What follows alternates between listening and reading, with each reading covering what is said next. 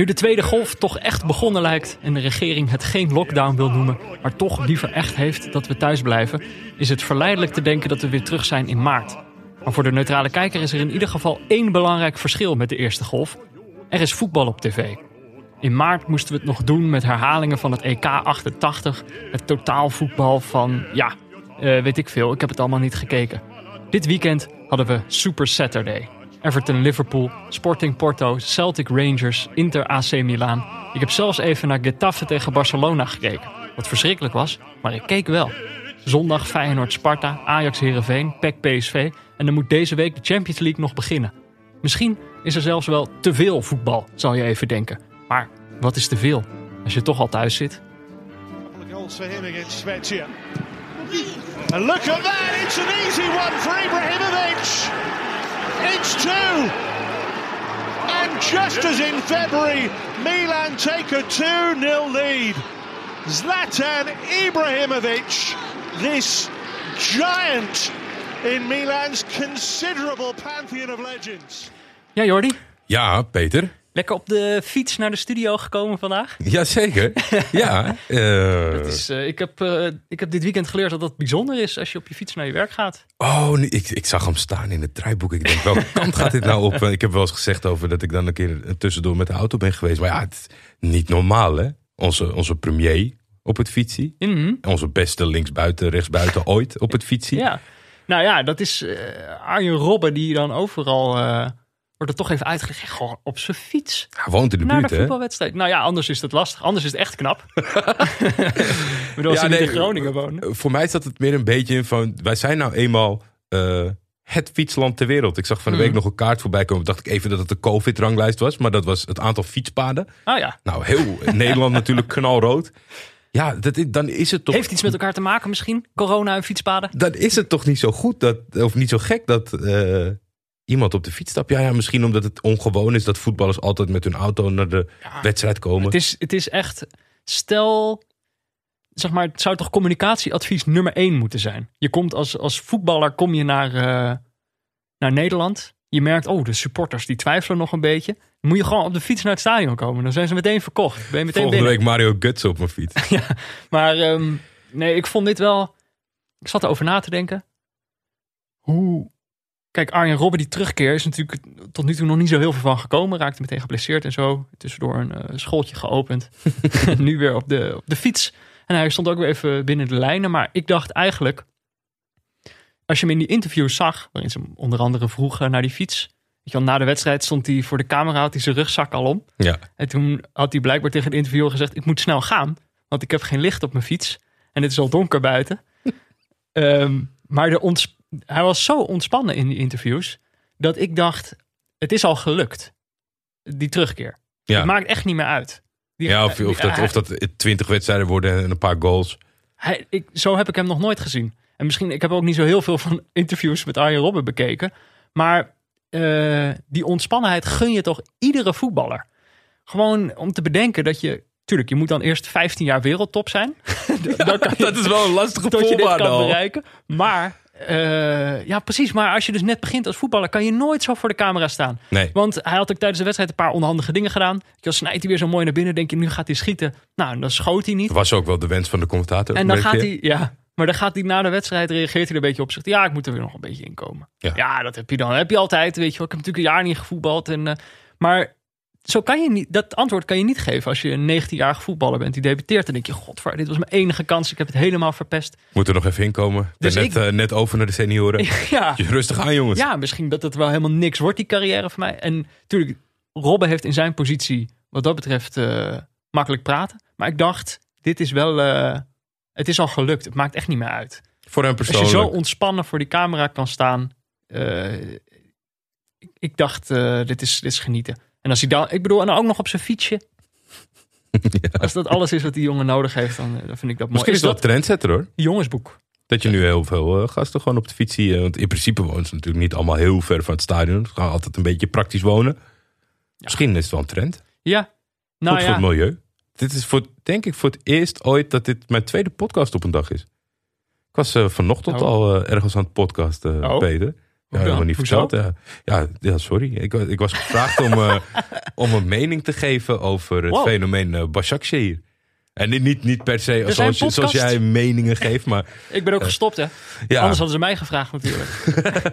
Nee, maar dat is de podcast Alicante van de NPO. Die onderzoeken vaak dingen. En die hadden nu een special, omdat Başakşehir deze week gaat debuteren natuurlijk in de Champions League. Beetje een club met een opmerkelijk verhaal. Met een politiek tintje. Ja. Normaal gesproken niet mijn favoriete bezigheid of bijkomstigheid. Turks politiek. Ja, Turks politiek is niet echt gewoon waar ik me graag over uitspreek. Terwijl daar kan je toch zonder problemen vaak van alles over zeggen. Dagen over praten. Ja. Maar nee, ik vond het ontzettend leuk initiatief. En meestal voel ik me toch altijd een beetje alleen in het proberen om Turks voetbal relevant te maken. En nu was dat eens een keer niet zo. Dus dat was wel fijn. Maar ik heb heel veel energie bewaard voor deze. Oké, dat is mooi. En dat was dus vanochtend ook al. Dus je hebt vanmiddag even dutje gedaan. Even bijgeslapen. En nu ben je helemaal fit. Het was weer een weekje. Een week met mailtjes en berichten. Een hele hoop berichten. Het was druk. Ja, ik weet niet wat we precies gezegd hebben in die vorige aflevering, maar... De luisteraars zijn wakker. Hoogtepuntje was het mailtje, denk ik, van Sem Anne. Ja, zeker. Het was een vrij lange mail, dus we gaan hem even samenvatten. Ja. Maar het was wel een leuk bericht. Hij werd teleurgesteld wakker. Begon als volgt. Ja, hij werd teleurgesteld wakker. Maar ik bedoel, we moeten misschien eerder beginnen bij een eerdere teleurstelling. Okay. Kun je nagaan wat een lange mail... Er stonden meerdere teleurstellingen in één mail. Maar Sem Anne is slechthorend. Mm-hmm. En hij beschreef dat hij daardoor zijn droom... om in Ajax 1 te voetballen al vroeg moest opgeven. Omdat dat toch een beperking is op het veld. Op het moment dat je niet kan horen wat mensen tegen je roepen. Dat hij omschreef ook momenten. Ja, dat er dan geroepen werd dat hij moest wisselen. Dat ze dat dan 4 keer moesten roepen voordat hij het begreep. Dus hij had die droom al vrij snel opgegeven. Maar wat er dan dus gebeurde, is dat hij alsnog droomde over zijn debuut in een stadion. Ja, maar wel in coronatijden. In coronatijden, want dan denk je, nou, dan droom je er eindelijk over. Heb je die droom bereikt, als het ware. Maar in zijn droom waren de tribunes ook leeg. Ja. Dus hij droomde dat hij debuteerde en dat er niemand in het stadion zat. Dat er niemand was om dat te zien. En dan word je dus inderdaad een beetje teleurgesteld wakker. Ja. En hij heeft dat toen omgezet, die teleurstelling. Hij dacht toch van, ja, er zijn heel veel spelers die niet 's nachts in hun dromen, maar die daadwerkelijk nu tijdens deze pandemie hun debuut maken in allerlei elftallen. Hij had zelfs opgezocht hoeveel spelers dat gedaan hebben. Verschilt enorm per competitie. Nou ja, ik denk dat het verschil wel te verklaren is. Maar in de Eredivisie 33 jongens hun debuut gemaakt. Bundesliga 5. Premier League 2. De Ligue 1 34. Dat is wel weer veel. En in La Liga 12. En hij vroeg zich af moeten we medelijden hebben met die jongens? En hoe zou het voor hen zijn? Nou ja, heel veel mensen dromen ervan. En bij sommigen die in een jeugdopleiding zitten, blijft die droom intact. En dan komt die droom uit. Maar in dat scenario, dan zullen er altijd nog details zijn van... we staan 2-1 achter, gekkenhuis in het stadion. Ja. Maar ten alle tijden wel gewoon... Of ze scanderen mijn naam en dan kom ik er. Een beetje reuring, zeg maar. En nu kom je gewoon binnen en hoor je gewoon iedereen zeggen... Hey, succes. Ja. That's it. Ja, dat is inderdaad gek. Medelijden is misschien iets te zwaar... Maar ja, het is natuurlijk wel een domper dat jij in dit seizoen bent gedebuteerd. Weet je wat ik denk? Nou? En dit hangt er natuurlijk vanaf of je Arjen Robben bent over 15 jaar. Of een speler die tegen die tijd roemloos gestopt is. Maar stel dat je Arjen Robben bent tegen die tijd. Dan is het denk ik typisch zoiets waarvan je denkt... ja, dat was op dat moment misschien niet zo leuk. Maar dat het achteraf dan zo'n bijzonder verhaal is wat je kan blijven vertellen. Dus weet je nog, toen die debuteerde... Dan was het stadion nog helemaal leeg. Ik hou niet van verhalen die je steeds kan vertellen. Ja. Ik had het heel vervelend. Maar hij had ook nog bij die mail... stuurde ook nog een filmpje mee. Het was een interview met... in Nederland hebben we geen competitie voor doven en slechthorenden. Nee. Maar in Engeland wel. En hij had een filmpje meegestuurd. Peterborough. Die hebben een team voor doven en slechthorenden. Had hij een interview met... zoek dat op. Met de aanvoerder. Posh Dev. Nou ja, ik zal het linkje in de show notes zetten. Oh, dat is ook een goeie. Ik doe het niet altijd als ik dat zeg, maar ik zal het toch doen. Maar je kan natuurlijk sinds dit seizoen ook vriend van de show worden. Ja. Via vriendvandeshow.nl/neutrale kijkers. We hebben er inmiddels 128. Jeetje. Dat gaat inderdaad best wel hard. We hebben een hele hoop bij sinds vorige week. Leuk, lief mensen. Heel even kijken, waar zijn we gebleven? We waren gebleven bij Arne. Oh ja, Sam Planting is vriend geworden. Ken ik. Die ken ik denk ik ook. Is ik ook nog gast geweest in deze show. Jeroen. Hoi Jeroen. Rode Haan. Oh. De bullen van Kate De Bollenschuur. De bullen van Kate De Bollenschuur? Dat heet hij echt, denk ik. Opmerkelijk. Jordi W. Dat ben ik niet. Nee. Bart de Vries. Ben je ook niet. Matthijs Pierlo. Denk familie van. Sofia. Jorian Rosales. Mauro. Nico Bellic. Nathan van de Ende. Sem Anne van Dijk. Kijk, daar hebben we hem weer. Dit is Sem Anne. Ja, zeker. En Maurits. Dus dat zijn weer onze nieuwe vrienden van de show. Als je welkom allemaal. Als je de podcast wil steunen. Of als je updates wil krijgen. Of geluidsberichten wil insturen. Gaat heel goed. Dan kan dat via vriendvandeshow.nl/neutralekijkers. Tot nu toe was dit dan eigenlijk het moment waarop we gingen klagen. Dat niemand dat deed. Ja. Zou ik nog steeds kunnen doen. Maar aan de andere kant, ik zie aan jou 128 moeten we koesteren. Maar tot nu toe deed niemand dat. Maar nu hebben we opeens allemaal berichten. Ja. Ik kan ze niet allemaal beantwoorden. We gaan ze ook niet allemaal in deze podcast beantwoorden. Komen we misschien later nog terug. Maar er zijn soms ook gewoon zomaar wat vraagjes. Zoals deze bijvoorbeeld van Jasper. Die we wel even kunnen beantwoorden. Zal ik hem even laten horen? Graag. Hey Peter, in het verleden heb je wel eens verteld over je familie. En dat je poeltjes met ze doet en zo. Ik was even benieuwd hoe het met hun was. Dit was een berichtje van Jasper. Die vroeg zich af hoe het gaat met mijn familie. Ja, nou, dat is... Jasper begrijpt goed wat wij graag zien. Ja. Ik vind dit fijn. Ja, lekker kort. Ja, lekker kort, maar ook gewoon een leuke vraag. Deze vraag kunnen gewoon. Het hoeft niet altijd te zijn waarom je dubbele dekking over de rechtsbuiten moet spelen. Nee, precies.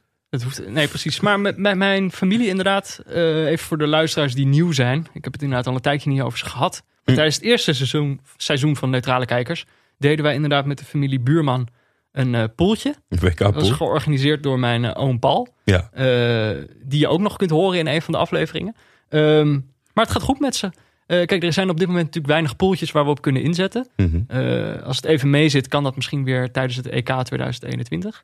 En dan gaan we dat ook zeker doen, denk ik. Dan gaan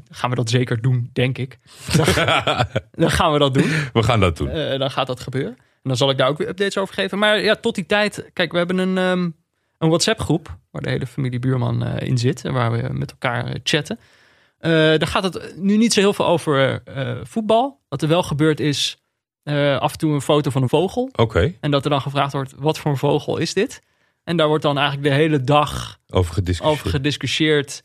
En als we het niet weten... een van mijn ooms heeft vrienden die heel actief vogelen. Dus die stuurt het dan soms door. Oh, degene die het stuurt, die weet niet het antwoord? Nee. Oh, dat maakt het extra interessant. Ofwel, soms is het een soort quiz. Ja. Of soms is het ook heel erg makkelijk. Dan is het gewoon een duif of zo. Dus vogels. Maar ook, er was laatst een dubbele regenboog. Oké. Maar dus niet twee regenbogen naast elkaar... maar die uit hetzelfde punt... lijken te komen. En dat had mijn oom Maarten daar een foto van gestuurd. En die zegt, dit is gek, weet iemand wat dit is? En dan had mijn vader, vriend van de show trouwens, heeft hij inmiddels bevestigd. Erik B. was daadwerkelijk mijn vader. Die had dat even uitgezocht hoe dat zat. Wat voor soort regenboog dat was. En dat had iets te maken met ijskristallen. Okay. Dan kan je een reflectie krijgen uit hetzelfde punt. Ik denk dat een heleboel mensen nu balen dat ze niet Buurman heten. Dat ze niet in die app mogen. Ja.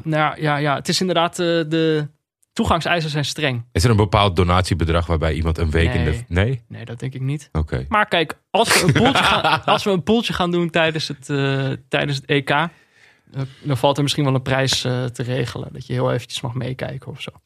Moet toch incognito. Nou, dus inderdaad bedankt voor je berichten, Jasper. Maar het gaat goed met ze. En dankjewel dat je hebt geïnformeerd. En fijn dat je dat doet via een audiobericht. Dan wil ik nog even een oproepje doen. Want we hebben heel veel audioberichten gekregen... die we dus niet in deze aflevering kunnen doen... Dat gaat namelijk over een volgende aflevering die we willen maken. Niet de volgende, maar we willen een keer een volgende. Wil ik een special maken over voetbalshirts. En dan met name eigenlijk, ik wil gewoon Jordi's collectie voetbalshirts induiken. En dan gewoon wat shirts eruit halen en daar vragen over stellen.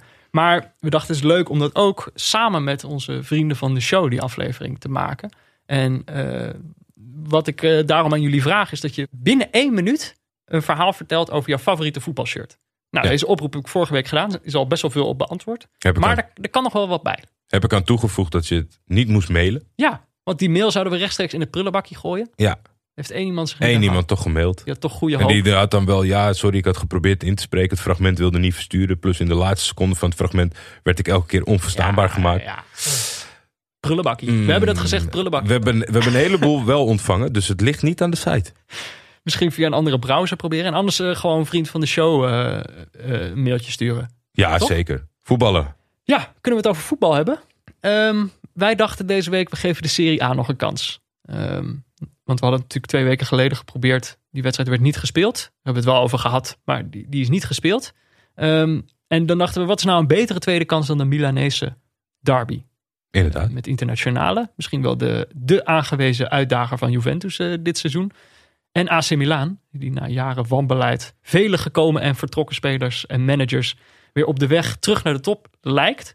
Ze hebben geen nieuw elan onder Ralf Rangnick, maar wel een oud elan onder Zlatan Ibrahimović. Nou ja, in de afgelopen jaren was dit een wedstrijd die misschien niet zo heel spannend was, omdat hij toch wel vaak de kant op viel van Inter. Maar, ja kijk, voorafgaand aan deze wedstrijd stond Milan gewoon nog zonder puntverlies eerste. Met 0 tegengoals. En Inter stond zesde met 6 tegengoals in 3 wedstrijden. Dus misschien dat onze beelden van deze clubs niet helemaal klopten. Kijk, niet meer accuraat zijn. Nee, het zijn toch onzekere coronatijden. Je weet gewoon niet meer precies wat je kan verwachten van ploegen. Maar voordat we het over die wedstrijd gaan hebben natuurlijk. Je kijkt naar dit affiche. Inter tegen AC Milan. Dan wil ik van jou weten, Jordi. Geef me een reden om Inter te haten. En een reden om vast te houden.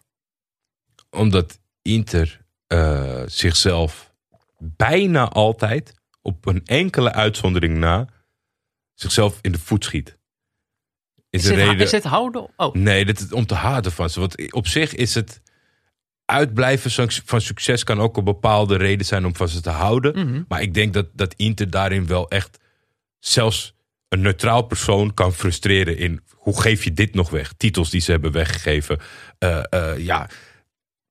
Het gaat altijd mis bij ze. En ze zijn vaak zelf de reden daarvan. Het is niet zozeer dat iemand anders, maar dan komen ze zelf niet voorbij een tegenstander waarvan ze eigenlijk zouden moeten winnen. Of wordt een hele reeks onderbroken omdat ze even bij de nummer 20 niet thuis gaven.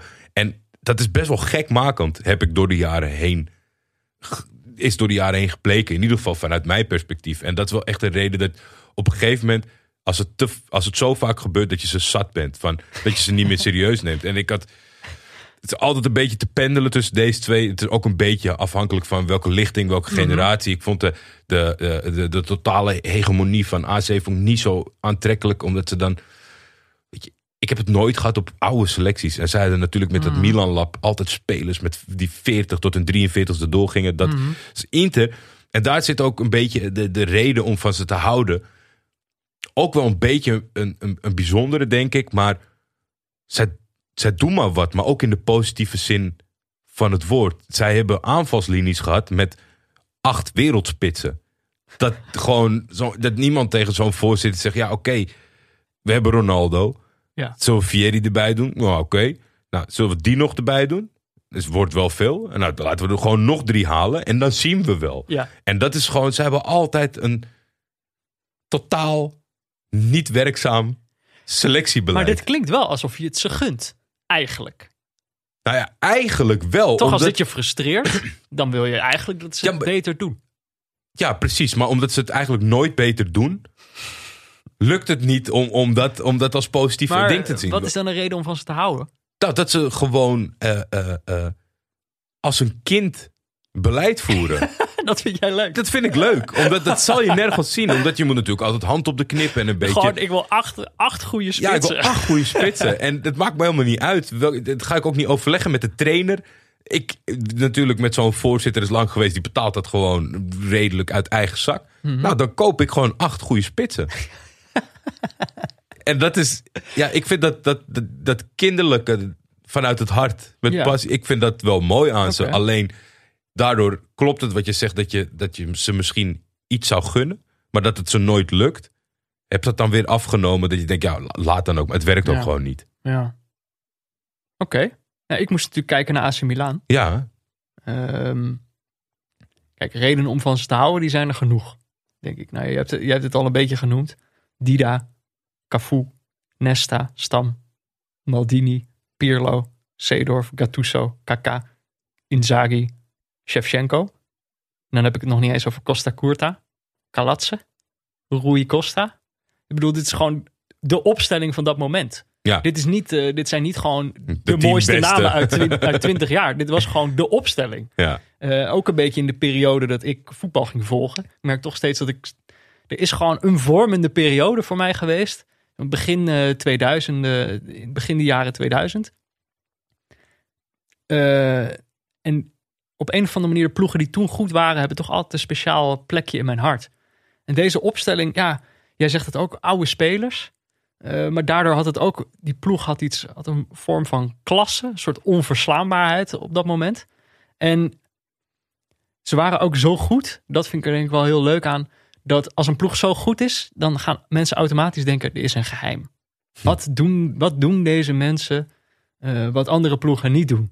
En dat was dan inderdaad dat Milan lab, dat werd dan helemaal zo gecultiveerd van wat doen ze daar? Dat deze oude spelers nog zo goed en zo fit kunnen zijn. In Italië natuurlijk wel klein beetje discutabel natuurlijk. Een lab. Ja, een lab waarin ze iets doen. Spelers die het langer volhouden dan andere landen het vol zouden kunnen houden. Ik bedoel, als je die suggestie liever niet hebt, dan moet je niet zeggen dat je een lab hebt. Maar ja, dit was zo'n geweldig team met die Ruit op het middenveld. Een ongelooflijk middenveld eigenlijk. Dat Pirlo, Gattuso, Seedorf en dan daarvoor nog Kaká of Rui Costa. Ja, gewoon, dat is gewoon geweldig.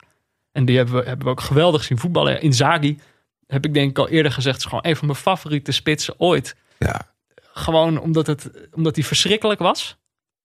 Gewoon zo verschrikkelijk. Ja, voor mij te verschrikkelijk. Ik vind dat ook mooi dat het gewoon... we zitten al heel lang en vaak tegenover elkaar, maar we halen toch wel 9 van de 10 keer andere dingen eruit van wie je lelijk vindt en wie je mooi vindt. Want ik heb echt wel nu als volwassen man een soort van respect voor de klasse die er op dat veld stond. Maar ik vond gekut aan. Ja, maar ik vond het gewoon gekut aan. Het is denk ik toch wat er ook aanhangt, en dat is natuurlijk deel van de nostalgie met deze ploeg, is dat ik toen dan vaak nog met mijn vader voetbal zat te kijken. Vader en inmiddels ook vriend van de show. Toen nog niet, inderdaad. Toen was er nog geen show. Of in ieder geval, die werd nog niet opgenomen. Maar dat je dan... We moesten allebei al lachen voordat die wedstrijd begon. Zo van, nou, er is Pipo Inzaghi weer. Wat gaat hij vandaag weer doen? En hij deliverde gewoon altijd. Ja. Het was altijd. En dan moest je gewoon met z'n tweeën weer lachen. Zo van, ja, daar is hij weer. En dan weet je wel, soms was het geen fantastische goal. Soms. Maar dan was hij wel weer op opmerkelijke wijze de scheidsrechter aan het uitdagen of tegenstanders aan het uitdagen. Dus. Ik denk ook dat er geen betere... Je moest daar iemand stoïcijns naast zetten. Zoals Shevchenko. Ja, wie daar tegen kan. Ja. Die gewoon alleen maar met zichzelf bezig is. Of zich er goed voor kan afsluiten. Je kan niet 2 van die idioten. Nee, dat gaat gewoon niet. Oké, maar dit is... Ik bedoel, wat mij betreft is genoeg reden om van ze te houden. Mm. Maar een reden om ze te haten... dat is denk ik toch, en dat is grappig, dat is eigenlijk jouw reden om van Inter te houden, is voor mij nu een reden om AC Milan te haten. Want je hebt nu die affaire gehad, voorafgaand aan dit seizoen. De affaire Rangnick versus Zlatan. Dus de ploeg stond eigenlijk op een soort T-splitsing. Ze konden 2 kanten op. Ze hadden natuurlijk Zlatan Ibrahimović gehaald, onder wie die het prima deed, die het eigenlijk al heel goed deed. Sinds hij erbij kwam, ging die ploeg weer een beetje terug omhoog. Maar ze hadden ook nog dat plan liggen van volgend seizoen komt Ralf Rangnick. Die gaat het helemaal anders doen in deze ploeg. Gaan we opnieuw bouwen naar een nieuw AC Milan. Maar ja, dus dan heb je Zlatan, dan gaat dat opeens goed. De T-splitsing waar zij op staan is van nou oké, gaan we dan nu met deze 39-jarige spits die kant op. De toekomst in. Of gaan we met... Deze man, weet je wel, die een enorme reputatie heeft in het voetbal om ploegen echt op te bouwen. Hij was de technisch directeur van Salzburg toen Roger Schmid daar furore maakte. Maar dat ze dan dus kiezen voor Zlatan. En eigenlijk ook, het was ook een keuze voor Maldini. Dus uit die ploeg van vroeger, die nu de technisch directeur is bij AC Milan. Die tegen Ralf Rangnick was. Ik denk, ja, bij AC Milan hebben ze duidelijk gekozen voor sentiment. En dat betaalt zich nu misschien wel uit. Maar dat is eigenlijk gewoon het uitstellen van executie. Het tekenen van hun eigen doodsvonnis. Want dat heropbouwen zal op den duur toch wel moeten gebeuren. En Ralf Rangnick, die komt niet meer. Die kans zeker hebben ze laten lopen. Nee, dat is ook wel zo. Maar wat je zegt, ja, gebaseerd op de emotie. Dat hebben ze natuurlijk ook al met Gattuso gedaan. Mm-hmm. Wat niet goed uitpakte. En nu, ja, je merkt gewoon, je krijgt ook wel heel veel, je houdt ook best wel gezeur op de hals naar de buitenwereld. En misschien zou je daar nooit voor moeten zwichten, maar in het voetbal doen ze dat toch vaak wel. Ja. Het ging beter. Zlatan speelde goed, de prestaties werden beter, Europees voetbal werd gehaald. Dan moet je toch ook wel zo'n trainer op straat zetten. Hmm.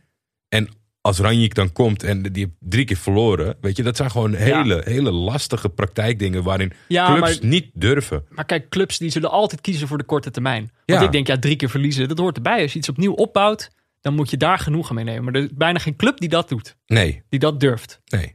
Dus ik bedoel, als je dan al die gok neemt voor het heropbouwen, dan moet het in één keer goed gaan. Want anders dan stap je er alsnog van af. Nou ja, we gaan zien hoe lang het beleid nog aan Zlatan Ibrahimović opgehangen kan worden. Nou ja, we zullen het zien inderdaad in deze wedstrijd. Was hij er weer bij? Wie waren er verder bij? Was er nog iets opvallends in de opstellingen? Nou, voor mij was aan de kant van Inter waren natuurlijk wat corona-gevallen. Mm-hmm. En daarbinnen had toch zoiets. Geen rare namen. Ik hoorde wel heel veel klachten op social media over het ontstane blok achterin. De 3 verdedigers, D'Ambrosio, De Vrij, Kolarov. Ja, dat lijkt me 2 backs en één centrale verdediger.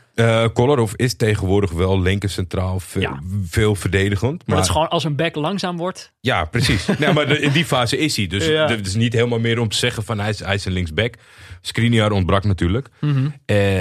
En Godin is vertrokken. Die zit daar ook niet meer. Ja, die heeft al gescoord bij zijn nieuwe werkgever. Ja. Cagliari, ja, zeker. Nou ja, voor de rest, de bekende namen. Handanovic staat daar nog steeds op goal. Wordt wat minder. Vond ik altijd best wel goed. Is best wel in de luwte. Echt een hele goede keeper, vond ik dat altijd. Hakimi, fascinerend dat ze die hebben kunnen kopen. Dat vind ik een hele goede speler. Bij Dortmund was het natuurlijk nog eigendom van Real Madrid. Ja. Real Madrid kan volgens mij best wel een goede jonge back gebruiken. Maar die hebben hem laten gaan. Ja, je zou het zeggen. Brozovic, Vidal, Perisic. Nou, daar wordt niemand echt heel warm van, denk ik. Heel veel. Nou, over oude spelers gesproken, ja. Kracht, power, Perisic ooit natuurlijk wel gewoon leuk. Maar daar houdt het een beetje mee op. Barella, hartstikke enthousiaste jongen die misschien af en toe iets te enthousiast is en wat meer omhoog moet kijken. En voorin Lukaku, Lautaro, Martinez. Op een of andere manier toch wel 2 killers die elkaar hebben gevonden. Dat vind ik altijd wel mooi. Ze gunnen elkaar het licht in de ogen. En dat werd ook in dit duel wel duidelijk. En bij AC Milan. Ja, de tijden, zoals ik net, dat je een hele basisopstelling kan dromen. Die zijn wel een beetje voorbij. Maar ook maar niet superveel onbekende namen eigenlijk. Het was eigenlijk ook deze wedstrijd. Nee, maar je gaat nooit van deze zo'n plaatje op Twitter zien. 20 jaar geleden dit. Nee. Nou ja, of misschien wel. Zo, ja, wat was hier aan de hand? Wie waren dit? Nou ja, maar verder was het eigenlijk best wel. Kijk, Zlatan staat daar natuurlijk voorin. Maar het was verder, was deze wedstrijd, deze 2 opstellingen, was voor mijn gevoel voor ieder wat wils. Ja, dat zeker. Lukaku is natuurlijk een Belg, best wel wat Belgische luisteraars. We hebben vorige week nog naar hem zitten kijken. De Vrij is natuurlijk een Nederlander, heb je gelijk een Nederlands tintje erbij. Oranje. Salemakers, nog een Belg. Maar ook Çalhanoğlu, een Turk. Dus ik dacht echt voor ieder wat wils. Maar dat je ook nog Benacer, was een van onze favoriete spelers van de Afrika Cup vorige zomer. En Hakimi en Kessie stonden ook allebei op dat toernooi. Dus er waren wel, het voelde een beetje als een soort benefietwedstrijd voor de neutrale kijkers. Maar ja, bij AC Milan is het dan toch een beetje de opstelling ziet eruit als een rommeltje. Maar ja, goed, op het veld. Ja, maar ik heb wel het idee bij tegenwoordig, dat heb ik een tijdje wel gemist, een leuk rommeltje. Ja. Het is best wel een leuk rommeltje. Ja, en ze hebben nu ook Tonali. Ja. Die zat nog op de bank. Dat is als voetbalmanagerspelers dat zeer teleurstellend dat die inmiddels naar AC Milan is vertrokken. Want dat is een speler, ja, hij zat bij Brescia. Een voetbalmanager, een geweldige speler. Mm-hmm. En die kon je dan altijd wel oppikken. Want van Brescia wil die altijd wel een stapje op die manier. Doen. Dat gaat nu niet meer lukken, want die zit nu bij AC Milan. Ik denk dat de druk van het uiterlijk, dat heel veel lijkt op Pirlo. Mm-hmm. En omdat hij dan ook bij Brescia speelde, misschien wel in de weg gaat zitten. Maar hij komt er pas in de tweede helft in. Ja, nou dan dus nog de corona-checklist. Wel publiek dus in Italië. Vorige keer dachten we dat ze een heel groot bestuur hadden. Kan je in Italië ook niet uitsluiten. Maar inderdaad, niet zo heel veel publiek. En dan ook nog eens buiten beeld. Toch? Ze zaten niet aan de kant waar de camera's heel dom op, van de techniek. Ja, of ik ben me weer aan het vergissen. Dat kan dan ook. Zlatan Ibrahimović was nog niet eens zeker dat hij erbij zou zijn. Want die had zelf net corona gehad. Of moet je dan zeggen andersom? Ja, andersom. Corona is hersteld van Zlatan, moet je dan eigenlijk zeggen. Hè? Dus die was weer terug. Maar verder was het stadion toch wel behoorlijk leeg. Ze hadden ook geen publieksband aangezet. Dus dan hoor je gewoon dat galmende stadion en dan de stem van Emiel Schelvis over de speakers. Daartussenheen. Ja. Dus het was wel gewoon weer een... ik vind dat toch, ik blijf dat een goede corona-ervaring vinden. Als het stadion gewoon leeg is en je kan horen dat het leeg is. Dus je hoort alles nog galmen. Je hoort die spelers schreeuwen tegen elkaar. Je kan goed horen dat die Italianen zich over alles opwinden. Ja. Dus, dat leek in het begin nog een beetje mee te vallen. Dat is toch net alsof ze, het lijkt net alsof ze gaandeweg de wedstrijd Italiaanser worden. Ja. Ze beginnen gewoon als voetballers. Ja, het was alsof ze aan het begin vergeten waren dat ze eigenlijk in Italië voetbalden. Ja, dat is misschien ook wel een voordeel van dat er geen publiek zit. Ja. Dat je niet per se weet waar je bent op dat moment. Maar oké, als we de eerste helft moeten samenvatten, dan doen we dat denk ik wel aan de hand van één naam. Ja, ik bedoel, eigenlijk het eerste kwartier samenvatten. Dan doe je dat aan de hand van, die we toch al een paar keer genoemd hebben. Zlatan Ibrahimović.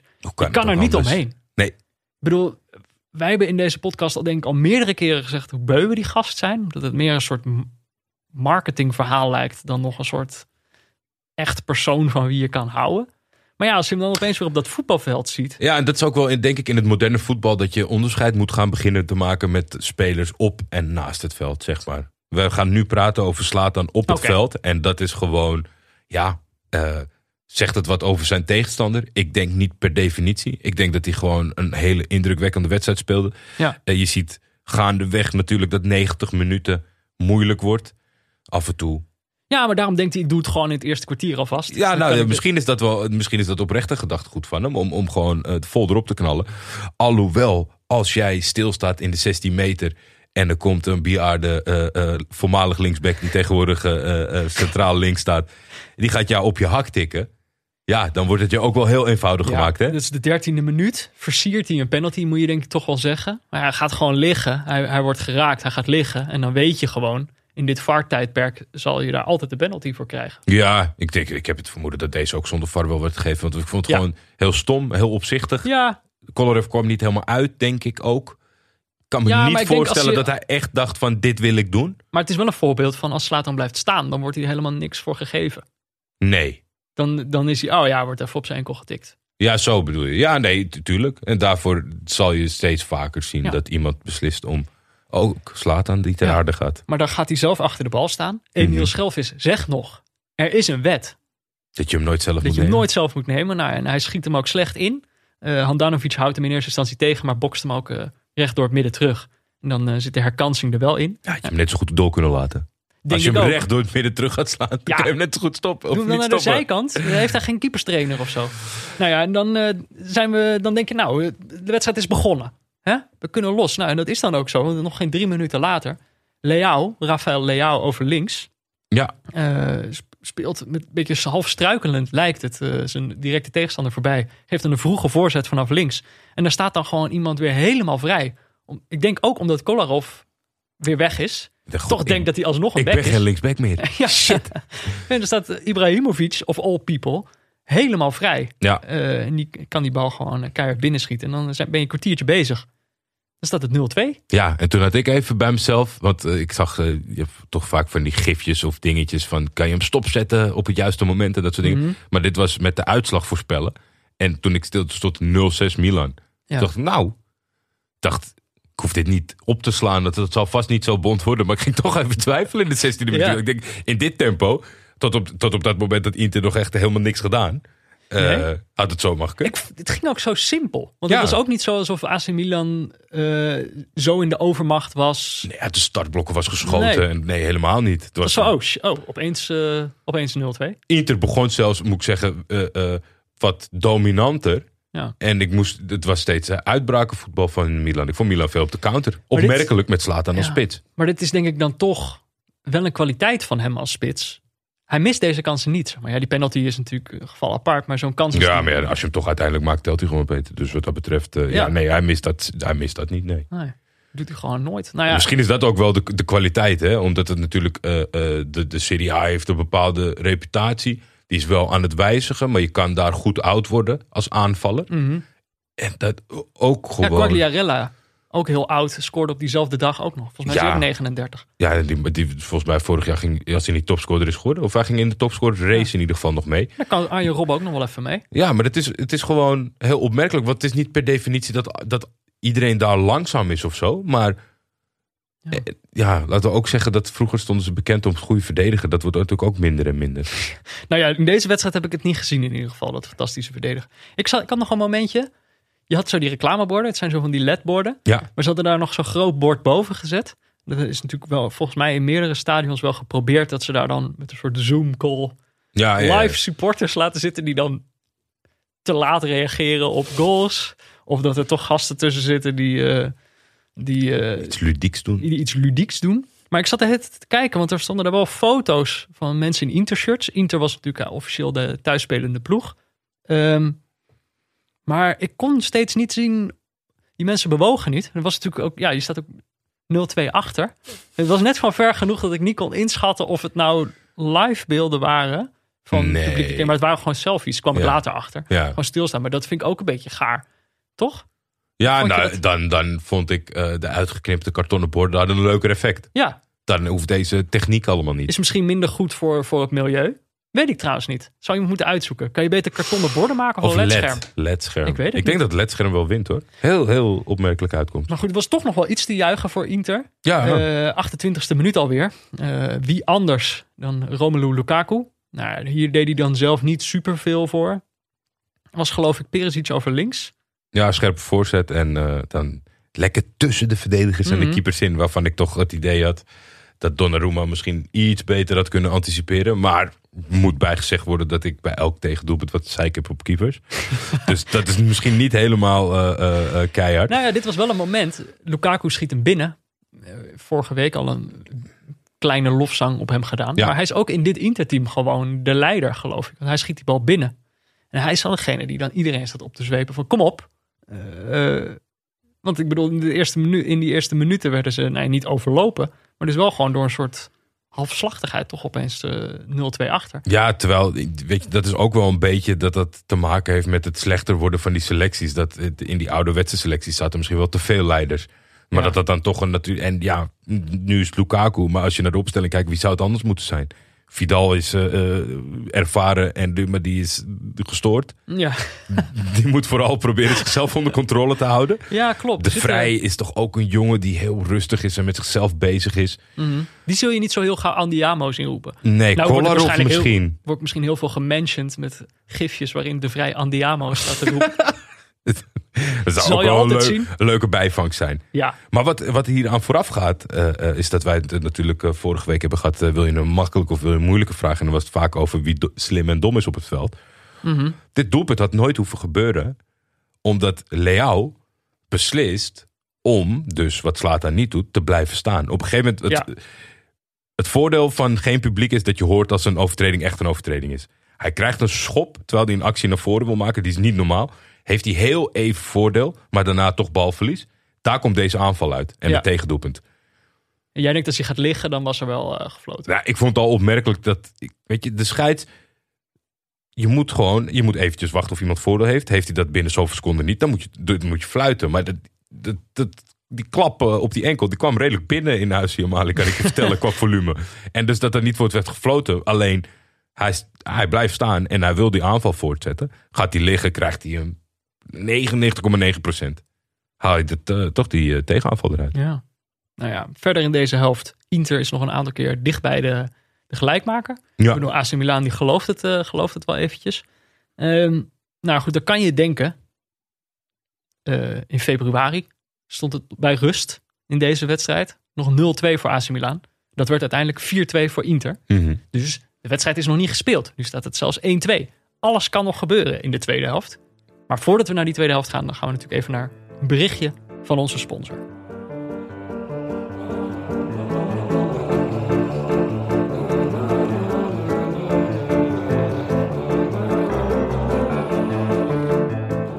Ja, ook deze aflevering van Neutrale Kijkers wordt natuurlijk mede mogelijk gemaakt door Auto.nl. Op de website van Auto.nl dat is www.auto.nl. Daar garanderen ze nooit meer een miskoop. De transfermarkt is op sommige plekken dicht. Op sommige plekken kunnen clubs nog miskopen doen. We hebben er weer een paar gevonden. Ik heb het vermoeden dat ze in Brazilië een miskoop hebben gedaan. Ja? Ja, daar heeft... Oké. Daar heeft... in Brazilië? Nautico. Ja. De club Nautico. Mm-hmm. Die heeft transfervrij. Dus op zich... Hoe erg is het? Maar ja, zo'n speler heeft natuurlijk loon nodig. Mm-hmm. Vinicius aangetrokken. Volledig Vinicius Santos Silva. Okay. Dat is een 27-jarige aanvallende speler. Mm-hmm. Nautico is niet zijn eerste eigenaar. Dat zie je natuurlijk ook met auto's. Maar ik denk dat er wel een belletje moet gaan rinkelen... als je naar het cv kijkt van je auto. Okay. Dat die sinds 2014... ik denk een werk... of een eigenaar in autothermen of 10 heeft gehad. Want hij gaat van Vitoria naar Palmares. Gaat hij naar Capivariano. Gaat hij naar Cerrara. Dan gaat hij naar Coritiba. Dan gaat hij naar Adanaspor. Dan gaat hij naar Chapecoense. Oké. Rest in peace. Ja. Dan is hij een tijdje zonder eigenaar. Dan komt hij bij Krikouyama terecht. Dan gaat hij naar AE Larissa in Griekenland. En nu dacht Nautico... misschien hier... Dat is het nu. Misschien hier... Dat het nu iets gaat worden. Wordt het wel wat... Ja, dat lijkt me met een auto inderdaad. Ja, en dat is toch wel fijn. Is een reden dat het bij al die andere clubs niet echt iets geworden is. Ja, kijk, misschien zijn het nog zijn statistieken geweest hè, die ze hebben overtuigd om het te proberen. Want hij heeft in 190 wedstrijden wel 8 keer gescoord. Kijk, dat zijn cijfers. Dat zijn cijfers om in thuis te komen. Ja, maar het is gewoon fijn. Volgens mij hebben auto's ook altijd een soort van paspoortjes. Mm-hmm. En dit is dan zo'n paspoortje waarvan Auto.nl zegt wegwezen. Het is wel een heel dik paspoortje. Wegwezen. Ja, niet bij komt ons. Niet op onze site.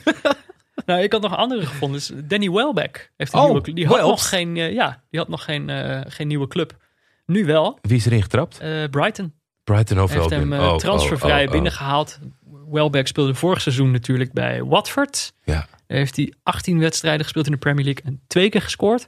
Seizoen daarvoor zat hij nog bij Arsenal. Daar heeft hij 8 Premier League wedstrijden gespeeld en 1 keer gescoord. Dus het is een beetje, Welbeck was natuurlijk heel vroeg. Een sensationele speler. Zoals het in Engeland gaat, ben je dan meteen een nieuw wereldtalent. Maar ja, misschien een beetje, dat kan natuurlijk, een vroeg bloeier. Natuurlijk genoeg blessures gehad. Maar dat is, gaat het nog een keer proberen. Er is toch weer een club. Nooit een seizoen gespeeld met meer dan 10 doelpunten. Ja, voor een aanvaller. Nou ja, en hij is, kijk, bij Brighton... die wedstrijd die ze afgelopen weekend speelden tegen Crystal Palace. Ja. Waarin Crystal Palace 1 keer schoot en 1 keer scoorde. En Brighton 20 keer schoot en ook 1 keer scoorde. Dus misschien kunnen zij wel een extra aanvaller gebruiken. Wie weet is hij iemand die uit die 20 keer wel 1 keer weet te scoren. Toch? Ik gun het hem wel, maar aan de andere kant. Het lijkt me ook een keuze op sentiment. Ja. Danny Welbeck, iedereen heeft daar ook nog wel warme gevoelens bij. De robot dansen, weet je nog? Ja, maar dat zou ik ook zeker... een auto kopen op sentiment weet ik ook niet. Ook niet doen. Misschien niet, hè? Nee. Maar we zullen het zien. Ja, je weet het niet. Kan altijd. Het is een leuke auto. Maar als je een situatie... In ieder geval deze twijfels die je bij Vinicius en bij Danny Welbeck kan hebben... Als je die wil voorkomen, kan je beter naar auto.nl gaan. Ja. En als je dat dan toch doet, doe dat dan via auto.nl/neutralekijkers. Dan weten ze dat je via ons komt.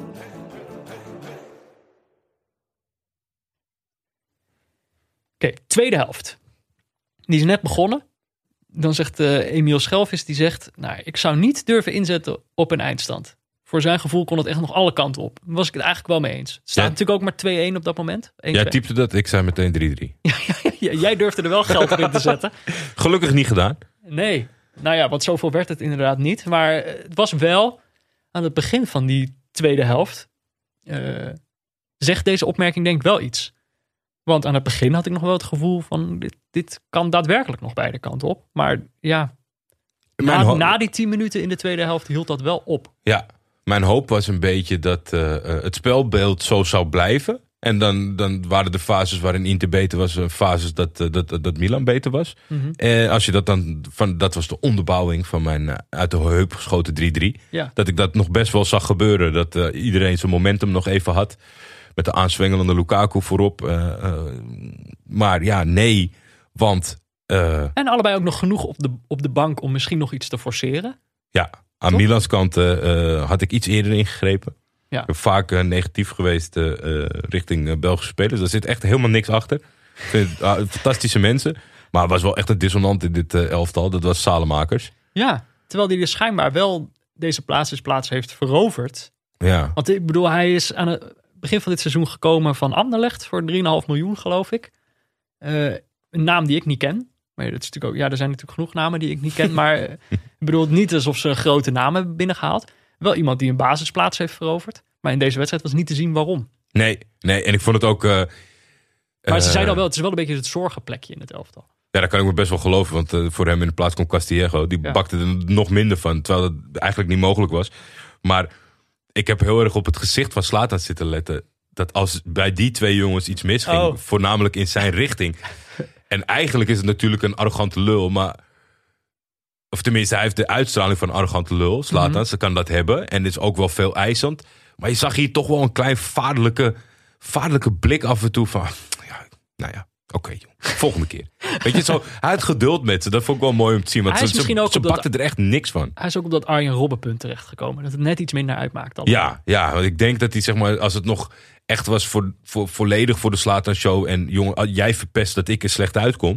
dat hij dan gewoon lekker kwaad om zich heen of handgebaren... Maar hoe dan ook... wel het zorgkindje van de selectie, Salemakers en Castillejo. Ja, die positie. Zullen ze nog iets moeten verzinnen. Ja. Maar ja, jij schreef al... de eerste helft leek het alsof we in Duitsland terecht waren gekomen. De tweede helft was toch wel echt Italië. Ja, dat denk ik wel. Ik denk... tempo, het druk zetten was echt goed in de eerste helft. Leuk. Ik had er echt... ik denk dat jij ook gewoon thuis lekker op de bank zat. Ja. Goed in de wedstrijd. En dan zie je toch in zo'n tweede helft... dat men niet per se wil en de ander niet per se kan. En dan krijg je toch een hele... Nou ja, ik zeg typisch Italiaans, maar misschien wel breder dan dat. Misschien wel een typische tweede helft. De tweede helften worden problematischer in het voetbal, vind ik. Ja, nou in ieder geval, wij hebben tot nu toe steeds gemerkt... dat is, wij delen die analyse zo op. Maar de eerste helft valt vaak heel veel over te zeggen. Ja. En de tweede helft slipt het steeds helemaal dicht. Ja, en het is echt niet zo dat wij de frisser in staan... of dat we naar dingetjes aan het kijken die per se opvallen. Het is gewoon echt het spelbeeld. En er is bijna geen scenario te bedenken waarin... ploegen dus blijkbaar allebei de tweede helft de zin in hebben. Milan stopt gewoon met voetballen op een gegeven moment. Ja, dat is nog te verklaren. Die wilden de voorsprong verdedigen. Ja. Maar ik denk als je in de eerste helft niet per se hebt gezien... dat jij de mindere partij bent... en dat je gewoon goed kan voetballen en goede spelers hebt... Ja. Waarom dan toch altijd die handrem? Ja, nou ja, ze gaan ook gewoon echt Italiaans spelen... in de zin van dat ik meer spelers heb horen schreeuwen... dan dat ik succesvolle passes heb gezien. Gewoon in elk duel ging er iemand schreeuwen. Dat was echt niet normaal. Het ging steeds harder. Je kan het ook allemaal horen, maar het gevoel alsof ze elkaar op ideeën brengen. Ja. Zo van één iemand begint en dan gaat iedereen het doen. Het meest kinderachtige vind ik als het twee achter elkaar... en dan meestal dan van een andere ploeg. Dus op een gegeven moment had je rondom de middenlijn... eentje werd geschopt en die ging gillend naar de grond... en toen kreeg die andere een tikje, die ging nog harder gillen... en dan in een andere shirt. Ik vind vaak ook... Dan gaat iemand gillend naar de grond. Maar als het spel dan doorgaat, door een voordeelsituatie bijvoorbeeld... dan komt er altijd een moment dat die speler toch maar weer moet opstaan. Ja. Als hij niet echt pijn heeft. Dat is toch ook een schaamtevol moment. Ja, maar het is zo massaal en breed gedragen tegenwoordig... dat het blijkbaar dus niet je eer in de weg zit. Ja. Ja, dus, dat was iemand die daarin uitblonk, toch? Nou, daar wil ik het zo over hebben. Ik denk dat er eigenlijk één moment is in deze tweede helft... die we nog even moeten benoemen. En dan zijn we er wel namelijk. In de 73ste minuut. Lukaku. Schrikken we op.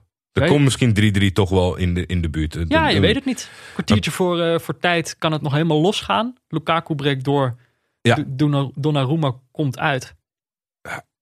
Onverklaarbaar. Ik kan echt de mensen, als je deze wedstrijd niet hebt gekeken, probeer het terug te vinden. En probeer mij ervan overtuigen hoe het bestaat dat dit een optie is in het hoofd van een keeper. En we zien het wel vaker. In de voorbereiding, dat was niet voorbereiding, maar in de kwalificatie heeft AZ de mazzel gehad dat die keeper van Pilsen dat op een gegeven moment doet. Mm-hmm. Een spits niet in een positie om te scoren. dat die dan wel of met zijn rug naar je toe staat of te ver naast het doel. Ja, de hoek is te lastig gewoon. En dan gewoon die spits omverbeuken. Ja, dat deed Donnarumma in dit geval. En dan vind ik het altijd, dan zie je in de herhaling dat ze uiteindelijk beslissen om heel overdreven hun arm in te trekken van schijt, zie dan, ja. ik raak hem echt niet. Ja. Maar je moet altijd niet er naartoe glijden. Nou ja, heel veel commotie. Iedereen dacht 100% penalty. Ja. Zo zag het er ook uit. En daar had ik ook wel zin in. Want dan is het, dan kan het nog alle kanten op. Jij zegt de 3-3 is binnen handbereik. Maar dan gaat de VAR ziet dan gewoon een minuut eerder. Buitenspel, jongens. Ja, buitenspel. Laat maar. Oh ja, maar het is zo gek. Ik vind zo'n VAR ook in deze wedstrijd. We hebben het hier al vaker over gehad. Maar er zitten hier weer zulke gekke momenten, zeg maar. Dat dan... Kijk, buitenspel is heel makkelijk vast te leggen, maar er worden gewoon ellebogen uitgedeeld. Er worden mensen hoog op hun benen getrapt tijdens een sliding, waar dan gewoon niet eens geel voor wordt gegeven. Ja, er zat echt, daar is de VAR natuurlijk niet voor, maar dat waren gewoon rode kaarten. Er zat echt geen lijn in het beboeten van overtredingen. De gele kaartenlijn, ja, die was er gewoon niet. Want weet je, ik vind het altijd prettig als scheidsrechter mag je best iemand zijn die voor alles of voor veel snel fluit, weet je, kort erop zit, kaarten strooit, mag. Als er maar een constante is in de wedstrijd. Maar je kan niet in een wedstrijd niet constant zijn. En dat is wat je steeds meer ziet, vind ik. Ja, dat voelde ik in deze wedstrijd. Heel erg. In consequentie. Ja. Want als je het consequent gewoon niet fluit voor dit soort dingen, dan snap ik dat wel. Oké, maar dan inderdaad is één momentje, en dat is wel het toonbeeld van de inconsequentie, denk ik. Maar dan gaan we meteen naar de man of the match. Dat was het, namelijk, als je het mij vraagt, was dat Theo Hernandez. Opmerkelijke keus. Gewaagde keus. Dat is de linksback van AC Milan. Ja.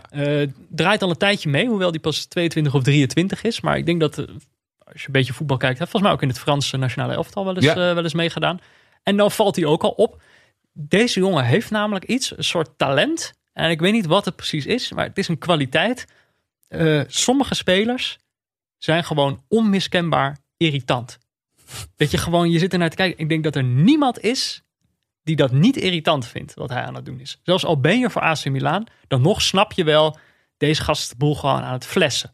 Want de inconsequentie is dat hij gasten echt onderuit trapt en niks krijgt. Ja. En zelf schreeuwend naar de grond gaat en daarmee zijn directe tegenstander een gele kaart aan. In mijn ogen de walgelijkste combinatie die je op velden ziet. Maar dit is een kwaliteit, denk ik. Want sommige spelers lukt dit gewoon. Dat ze zelf de hele tijd overal mee wegkomen en dat de tegenstander... Dus zij weten jou als kijker misschien niet in de maling te nemen, maar zo'n scheids op het veld wel.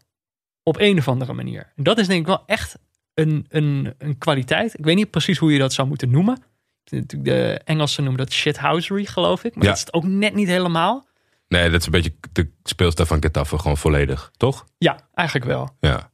Grinta heb je volgens mij ook nog. Maar dat is denk ik ook niet helemaal. Dat is een beetje mouwen opstropen volgens mij. Ik weet het niet, maar hij is echt het toonbeeld hiervan. In ieder geval in deze wedstrijd. Maar ik heb het vaker gezien bij hem. Ik vind dat toch knap. Het was een beetje... Want ik heb het vroeger ook wel eens geprobeerd. Toen ik nog op het voetbalveld stond. Ja, dan denk je, veel praten. Shirtje trekken. Gewoon de hele tijd vervelend doen om je tegenstander uit zijn concentratie te leiden. Maar dat lukte gewoon eigenlijk niet zo heel vaak. En op een of andere manier, hij heeft die kwaliteit wel. En daar heb ik toch bewondering voor. En het is natuurlijk verschrikkelijk. En bij zo'n, wat jij zegt, Getafe. Ja. Ik zat toch per ongeluk die wedstrijd tegen Barcelona weer. Moeten we het straks nog over hebben. Er staat iemand op de namenlijst. Is gewoon een herhaling van die wedstrijd tegen Ajax. Ja, die doen dat elke week. Oh, en het is verschrikkelijk, maar het is dus wel... Kijk, zo'n Theo Hernandez geeft zo'n wedstrijd wel kleur voor mij. Ja. En het is een kwaliteit. Ja, en ik schreef in de eerste helft hoopvol en naïef dat ik ben. Zij stonden tegenover elkaar, Theo en Hakimi. Ja. Dat leek me een heerlijk duel. Want dat, weet je, de jongens die over die flank heen denderen achter elkaar heen. Hebben alleen maar op de grond gelegen. Och man, wat een foute inzet. Ik zei, ik vind het leuk zo'n wedstrijd in een wedstrijd. Nou, de tweede helft hebben ze dat aardig weten te verpesten. Ja. Theo Hernandez, man of the match. Ja. Milan Inter. Groot verdiend. Helemaal verdiend. Dan moeten we alleen nog even kijken, wat hebben we geleerd van deze wedstrijd? Dat ze in Italië vaker moeten denken dat ze niet in Italië zijn. Oh. Dat het echt pas echt leuk wordt als ze vergeten dat ze Italianen zijn. Vind ik een goeie. Nou, ik denk verder hebben we ook echt wel... Is dit ook wel het moment dat we kunnen vaststellen dat tweede helften is een nieuw probleem. Ik weet niet of iemand daar een antwoord op heeft. Ik denk dat het gewoon is, naarmate het voetbal analytischer wordt, leren ploegen elkaar in de eerste helft kennen en kunnen ze in de rust de wijzigingen doorvoeren. Bellis heeft Pieter. Om de tegenstander op de juiste manier te bespelen. En dan haal je alle spanning eruit. Doordat je ze goed gaat bespelen, denk ik. Maar misschien is dat te veel eer. Dat zou ook een les kunnen zijn. En anders dacht ik ook nog, wat ook een les is, maar dat leerden we eigenlijk in de eerste aflevering al, dat een derby toch gewoon wel een derby blijft. De eerste wedstrijd hadden we natuurlijk wel 5 rode kaarten, maar hier werd het ook gewoon weer een beetje naargeestig op een gegeven moment. Dat het, is toch... Het sentiment blijft behouden. Ja, ik denk dat het met publiek erbij wel echt erger wordt en harder aangewakkerd. Maar je hebt ze niet per se nodig. Het zit toch ook in die spelers zelf. Pijnlijk voor de luisteraar. Oké, dan zijn we wat mij betreft toe aan een minuutje diepteanalyse. Heerlijk. We hebben natuurlijk ook steeds gesmeekt of luisteraars hun vragen wilden instellen via een audiobericht. Via vriendvandeshow.nl/neutralekijkers. En ook dat is gelukt. Goedemorgen neutrale kijkers. Hier Janko Schot. Ik heb een vraag voor Pieter. Zou er bij trainingen nut zijn als je daar zaalvoetbal, straatvoetbal bij zou gebruiken? Dus dat je voetballers ook nog zo laten straatvoetballen of zaalvoetballen voor een techniek. En zou dat tactisch ook te verantwoorden zijn? Nou, ik hoop op een mooie minuut, Pieter. Bedankt. Kijk een pressing. Kijk een pressing. Kan het nut hebben om straatvoetbal en zaalvoetbal te verwerken in trainingen? Zoals bij veel vragen is het antwoord daarop: dat hangt af van de specifieke context waarin je werkt. Om toch een referentiekader te schetsen. De beste manier om te leren voetballen is door de wedstrijd zoveel mogelijk te benaderen. Dus een vergelijkbare ruimte zijn met alle kenmerken van het voetbalspel. Dus richting aan het spel, doelen aan beide kanten, 11 tegen 11 en mogelijkheid tot omschakelen. Om een bepaald aspect te benadrukken kan je oefeningen versimpelen door te manipuleren met ruimtes en spelers. Dergelijke tactische oefeningen hebben pas nut vanaf een jaar of 15, wanneer het brein van spelers klaar is om het hele plaatje van een voetbalwedstrijd te kunnen zien. In de jongste jeugd wil je juist balvaardigheid bijbrengen. Daarbij kan het helpen om te variëren in ondergronden, zoals clubs zoals AZ, Ajax en PSV al doen. Werk je bij de amateurs?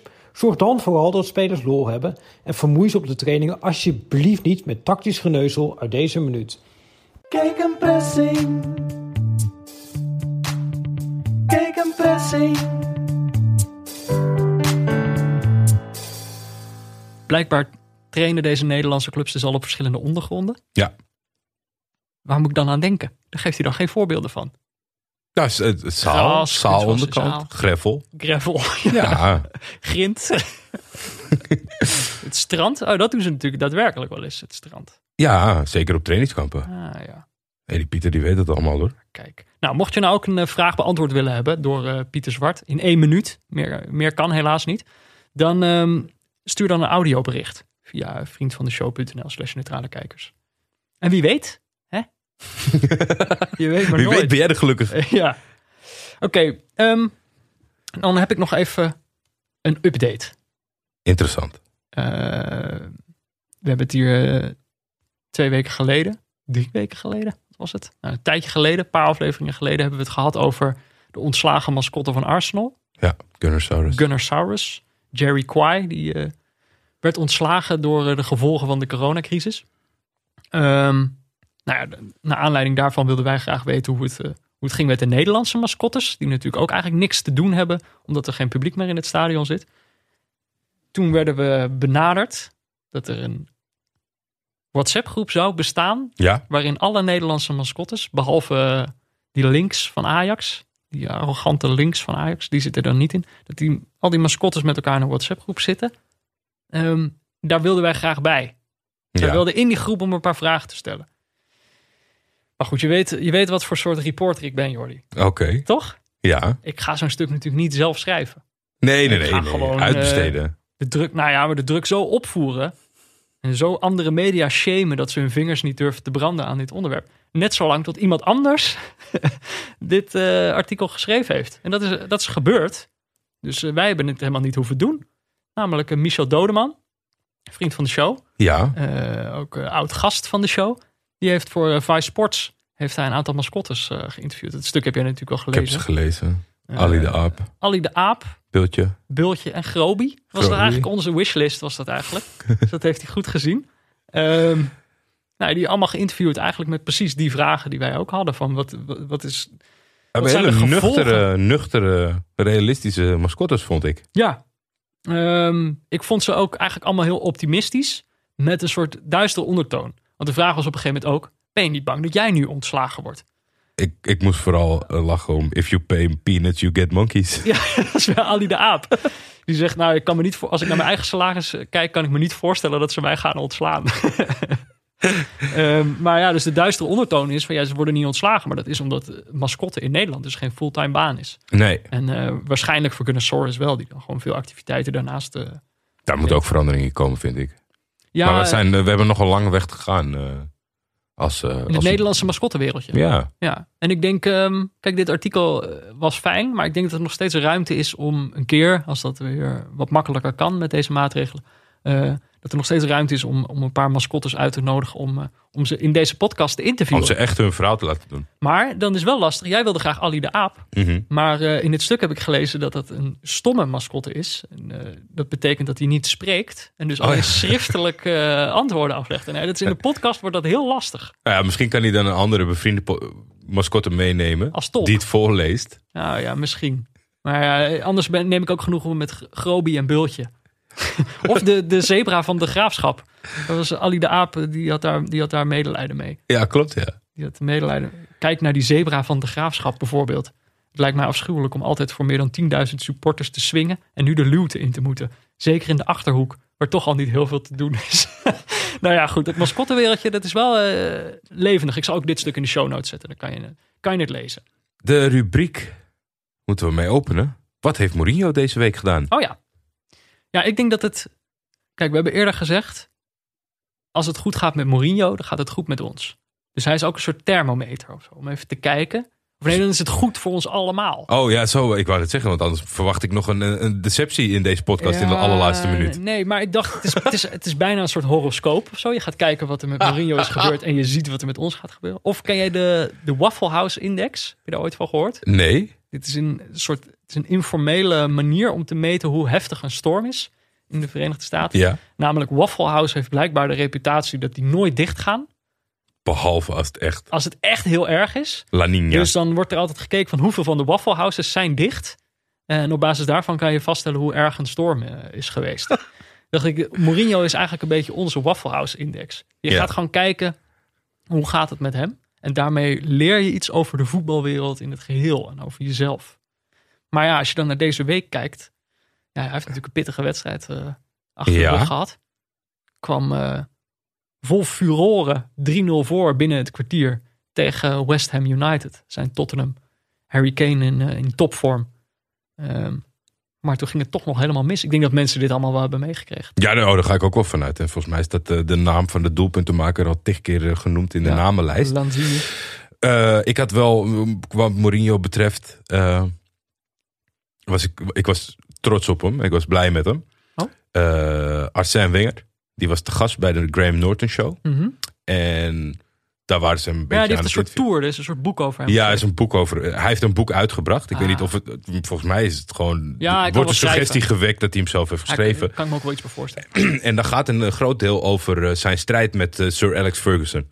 Ja. En bla bla bla. En op een gegeven moment Graham Norton... die haalt dan toch een fragmentje aan... van nou, we hebben toch iets gevonden wanneer je cool hebt verloren. Ja. Dus dat ze gaan vechten. Mm. En dan moet Wenger bevestigen dat hij zo cool was verloren. Mm-hmm. En dat hij het startte. En toen kwam naar buiten dat er geen woord over Mourinho staat in zijn boek. Ja. Over zijn periode als manager. Ja. Nou, slim journalisten gaan dat natuurlijk bij Mourinho vragen. The Guardian had Mourinho wat vragen gesteld hierover. En dat was natuurlijk pre-3-3. Dus Mourinho die zat al een paar weken gewoon heel lekker erin. En die kwam met het antwoord, wat moet hij schrijven dan? Hij heeft 14 keer tegen mij gespeeld, nog nooit gewonnen. Hij zegt, dat zou ik toch ook niet in mijn eigen boek zetten? Toen is Wenger, dit is gewoon... Weet je, als je die man wil negeren, is prima. Maar laat het hier dan ook bij. Kijk, op tv moet hij antwoord geven of wat dan ook. Maar Wenger kwam nog met een comeback bij de Fransen van BeIN. En die zei van, met Mourinho heb ik altijd het gevoel dat ik bij de peuterspeelzaal ben. En daar wil ik het graag bij laten. Ik Wenger is al saai lul, man. Mourinho is zo goed. Ja. Dat antwoord van hem was perfect. Nou, maar als je dan altijd de mindere bent in zo'n conversatie... of in dat jabben naar elkaar, laat het gewoon. Ja. Maar ja, oké, 3-3 gelijk. Het voelde als verloren. Ja, nou ja, verloren. Ik weet het niet. Hij was heel... hij deed niks geks na die wedstrijd. Zei, soms heb je geluk. Het is voetbal. Soms heb je ongeluk. Bal is rond, zei hij eigenlijk. Ja. En nou, het lijkt me ook een freak accident. Ik bedoel, als die bal er zo ingaat in de laatste minuut. Hoe vaak gaat je dat nou gebeuren? Mark my words. Clip dit, zodat je het later kunt herhalen als het nog een keer gebeurt. Wel natuurlijk echt iets voor Spurs. Maar ze kunnen donderdag gelijk alweer proberen recht te zetten als ze tegen Lask Linz spelen in de Europa League. Moet toch lukken, zou je zeggen. Gareth Bale erbij. En dan zien we vanzelf weer een gelukkige Mourinho. Denk ik. Hij laat zich niet van de wijs brengen. Dat is iets, misschien kunnen we dat van hem leren deze week. Moet ons niet van de wijs laten brengen. Hoezeer het ook lijkt tegen te zitten. En we hebben nog een lijstje met namen is hier ontstaan gedurende de week. Daar heb ik wel een nieuw idee bij. Ik had eerst een slecht idee. Dat was om vanmiddag te tweeten. Namen voor de namenlijst. Vraagteken op mijn Twitter. Dat heb ik voorbij zien komen. Er waren 50 reacties op. Ik dacht, dat wordt een hele lange podcast. Ja, dat wordt... ik ga er wel gewoon een paar tussen uithalen. Kijken of jij er wat over te zeggen hebt. Mm-hmm. En anders doe ik dat zelf. Maar ik dacht van... Twitter is leuk. Maar misschien dan iets te makkelijk voor dit item. Dus laten we verhuizen. We hebben nu even één bonusje gedaan op Twitter. Maar dat we die verhuizen naar Vriend van de Show. Ja. Dat de luisteraars daar de hele week gewoon... En mensen, gewoon naam, hè? Gewoon naam, punt. Ik zag op Twitter dat dat ook alweer een beetje misging met een toelichting. Of iemand die gewoon een hele vraag stelt. Gewoon een naam. Gewoon een naam, that's it. Wij zoeken wel uit of we er wat, of we er wat van weten. Maar dit is dan iets voor de vrienden van de show. Ja. Dan doen we dat na deze aflevering, doen we dat nog. Voor namen. Maar oké, er staan wat namen op. Ik zal ze even opnoemen voordat we ze gaan bespreken. Ja. Ik zie staan David De Gea, David Coet, Jean-Michel Aulas, Sergio Aguero, scheidsrechters, dat is niet echt een naam, Johan Georg Friedrich, Gennaro Ivan Gattuso. Dat zijn de namen. Ben ik benieuwd. Nou ja, De Gea is niet van mij. Die heb jij er dan denk ik opgezet. Als ik die erop heb gezet, dan heeft dat te maken met het feit dat ik De Gea goed zag keepen. Mm-hmm. En dat vond ik wel... Tegen Newcastle? Ja, tegen Newcastle. 1-4 werd het voor United. Lijken ze ineens te vergeten dat ze helemaal niet zo goed meer kunnen voetballen. Dat was Hosanna, stemming. Maar er zaten echt een paar goede reddingen bij. En ik was daar wel echt... Nou, dat deed mij goed. Ik vind dat ik heb geen negatief beeld bij de jongen. Nee, zijn Tinder is natuurlijk ook een beetje gestolen door Pickford en Kepa. Ja, zeker. Maar op een gegeven moment was het wel heel triest. Want hij was natuurlijk gewoon een van de beste keepers ter wereld. En op een gegeven moment was het zo dat... Flappy Hands De Gea was zijn bijnaam. Ja. Met zijn handjes altijd tot zo. Tot aan het vierde niveau was er niemand die kansen slechter had verwerkt dan De Gea. Dat werd wel heel sneu. Dus dat deed mij goed. En ik wilde hem even een virtuele duim geven, pluim. Nou, met de volgende naam blijven we even in Engeland. Oké. David Coet. Weet je wie dat is? Help me even. Hij zat dit weekend op Stockley Park. Stockley Park? Dat is een beetje de Zeist van de Premier League. Oh, daar zit de VAR. Okay. David Coet was de VAR tijdens de Merseyside derby. Okay. Tussen Everton en Liverpool. Nou ja, dit hoeven onze luisteraars niet te vertellen. Tijdens die wedstrijd is natuurlijk... moordaanslag. Virgil van Dijk is door een soort vliegende tackle van Jordan Pickford uitgeschakeld. Waarschijnlijk voor de rest van het seizoen. En de VAR heeft daar toch, neem ik aan, naar gekeken. En gedacht, dit is niks. Nou, ze hebben beoordeeld dat het buitenspel was. Toch? Ja, maar volgens mij... Dat is de problematiek, de onduidelijkheid. Maar volgens mij is het in de huidige regels zo dat... Op dat moment was er namelijk nog geen buitenspel gegeven. Dus dan loopt het spel nog. Oké. Dus dan is hij inderdaad misschien wel in buitenspelpositie... Nou, laat ik vooropstellen dat ik het... Zijn kruisband doormidden getrapt. Een belangrijk aspect vind om dit helder te krijgen. Mm-hmm. Hoe je met dit soort situaties omgaat. Al was het wel buitenspel dat je dit zou mogen beoordelen. Ja, daar moeten ze naartoe, denk ik. Kijk, ik denk, het brengt een dilemma naar boven bij de VAR. Wat denk ik, er is veel kritiek op de VAR, wat volgens mij een beetje overdreven is. Maar ik vond het wel een goed voorbeeld. Uiteindelijk wordt de winnende goal van Liverpool afgekeurd. En dan staan weer die lijntjes, die worden dan getrokken. En die staan dan zo dicht bij elkaar. Het worden steeds meer lijntjes, hè? Ze staan ook gewoon zo dicht op elkaar dat je echt denkt... Ja, maar dit is gewoon dit kan geen buitenspel zijn. En dat het dus wel een heel duidelijke uitspraak kan doen over wanneer iets buitenspel is of niet. Terwijl als... Eén speler de kruisbanden van de andere speler doormidden trapt, dan is de VAR opeens machteloos. En dan gebruiken we volgens mij dat ding niet helemaal goed. En ik zeg we, maar ik bedoel natuurlijk David Koet. En ik weet niet wie de scheidsrechter was die daar stond. Dat had ik even moeten opzoeken.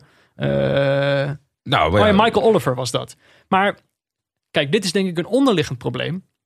In Nederland vind ik eigenlijk dat we het beter doen met de VAR. We hebben minder van dit soort situaties. Terwijl in Engeland is het gewoon ieder weekend weer raak. Ieder weekend weer gezeik met die VAR. Snappen ze iets weer niet. Ze hebben een heel seizoen over gedaan om een keertje naar het scherm te gaan kijken zelf. Maar dat doen ze dan ook weer niet allemaal consequent. Ik denk dat wat er ook nog bij zit, is gewoon in Engeland een soort cultuurprobleem in het voetbal. Namelijk dat zij dol zijn op... Eigenlijk cultiveren zij dit soort overtredingen als die van Pickford. En dan gebeurt het. En dan gaan ze allemaal zeggen, dit is natuurlijk een verschrikkelijk aanslag, had rood moeten zijn, bla bla bla. Maar eigenlijk is dit wat zij het allerliefste zien. Spelers die er keihard in kleunen, iedere wedstrijd weer. Dit is wat zij tientallen jaren hebben gecultiveerd. En het gevolg daarvan zijn dit soort blessures. Het legt zo'n mooie hypocrisie ook bloot. Omdat dit natuurlijk een exact voorbeeld is. Social media en pundits zijn dan niet echt een lekker objectief meetpunt. Maar het ging er heel veel over van hoe moeten we hier nou voor optreden. Ik zag heel veel geopperd worden dat zo'n speler net zo lang geschorst moet zijn als die andere speler geblesseerd is. Dat vind ik allemaal een beetje voor de bühne. Nee, hoort er. Ik bedoel, ik droom ook niet van een voetbalwereld waarin geen overtredingen meer worden gemaakt. Maar volgens mij is dit een typisch Engels probleem. Nou, ik denk dat dat wel meevalt. Want ik denk dat het bestraffen. Dat zij gewoon uiteindelijk is dat natuurlijk... Zij cultiveren het zo van, wij zijn de competitie waarin je elkaar wat harder mag aanpakken dan in de andere competities. Wacht maar tot je in de Premier League komt. Dan trappen we je door midden. Nou, en dan gebeurt dat een keer. Ja, precies. Nee, met het bestraffen ervan. Kijk, het laatste voordat wij hier instapten was dat ze nog geen uitspraak wilden doen over of er gevolgen voor zijn. Of in ieder geval dat ze naar buiten... Ze willen onderzoeken hoe ze dit beter kunnen doen in de toekomst. Dat vind ik al wat. Ja. Maar ik zit voornamelijk met die bühne-opmerkingen. Maar ook gewoon dat supporters ook naar zichzelf moeten kijken in die situatie. Want nu, Liverpool-fans vinden er allemaal wat van. En dat lachen of wuiven de Everton-supporters weg. Maar niet zo heel lang geleden had je die overtreding van Son op Gomez natuurlijk. Ja. En toen zat zij exact in hetzelfde punt. Ja, en was dat ook niet helemaal expres allemaal.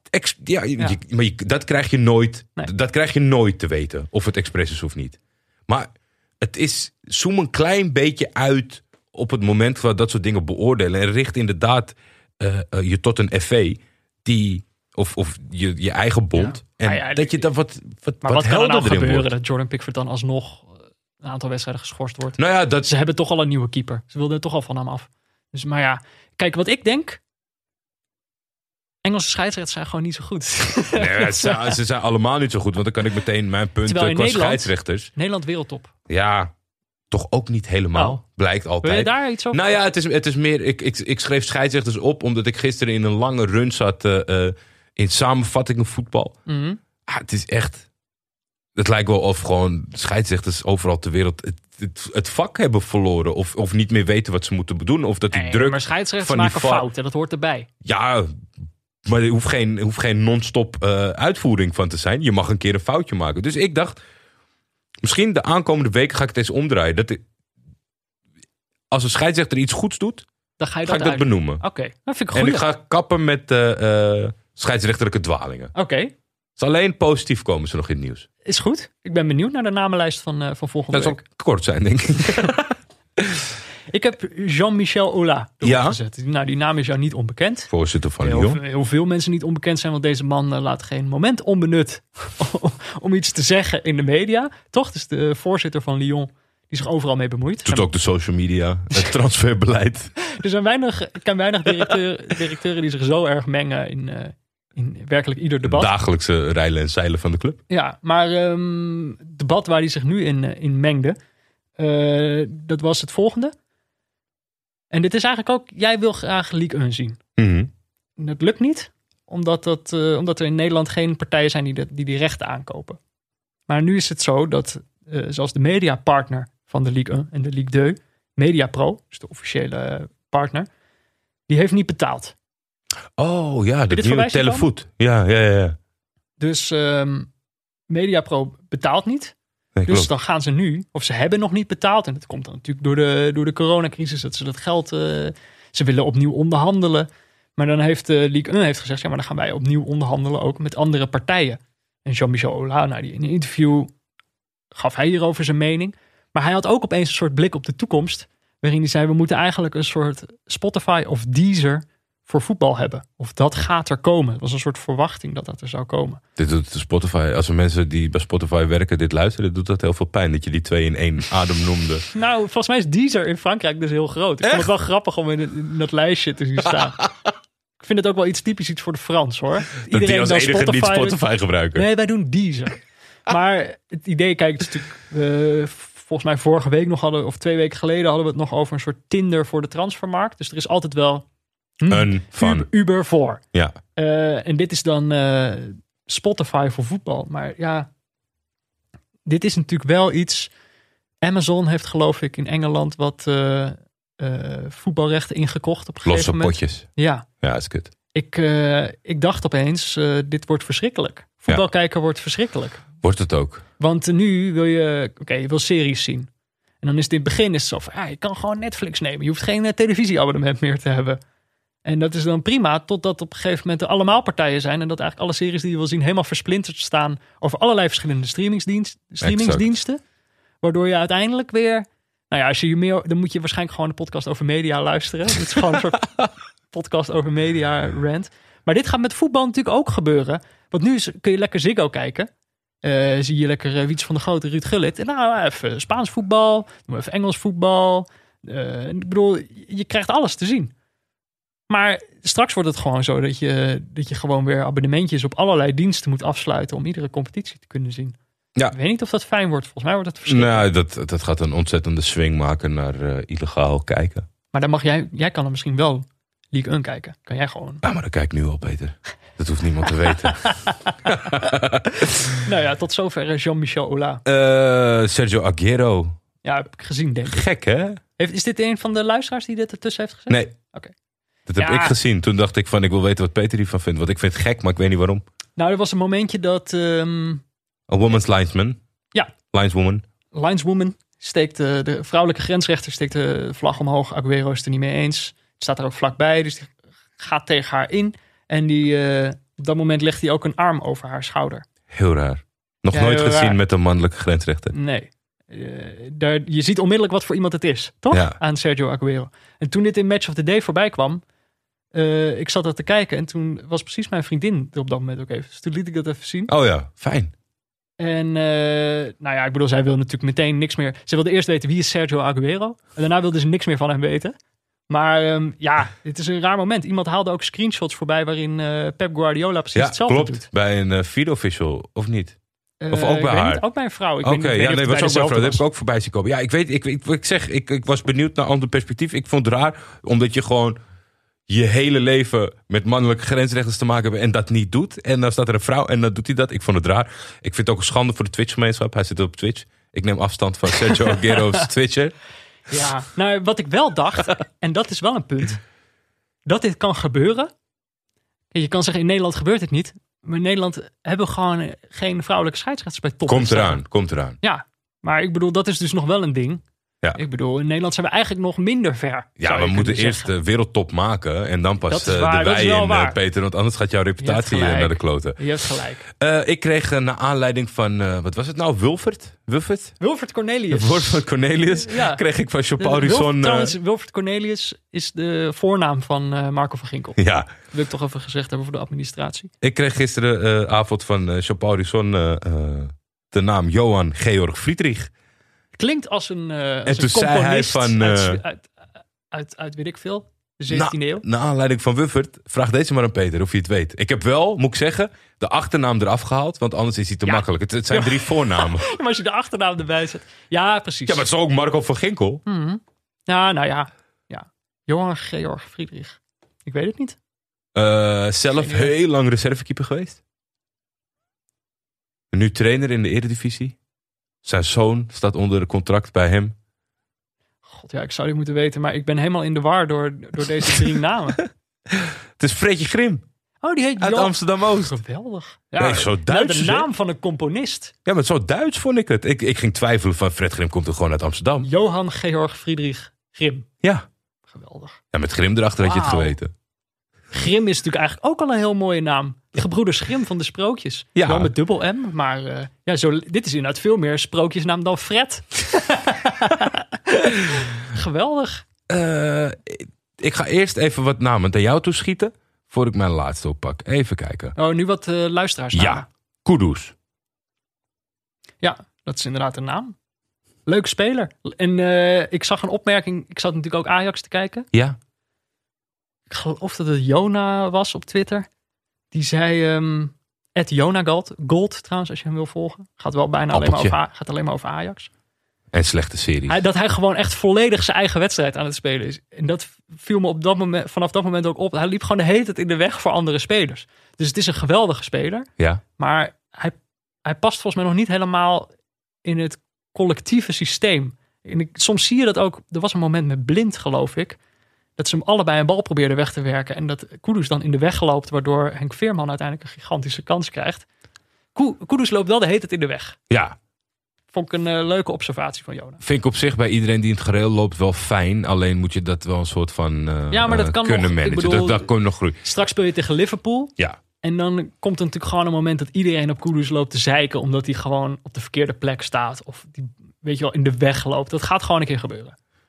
Alex Masreel had Nederlanders op de fiets. Maar die had jij natuurlijk al in het begin van de uitzending zo voorspelbaar gestopt. Heel veel Tananen.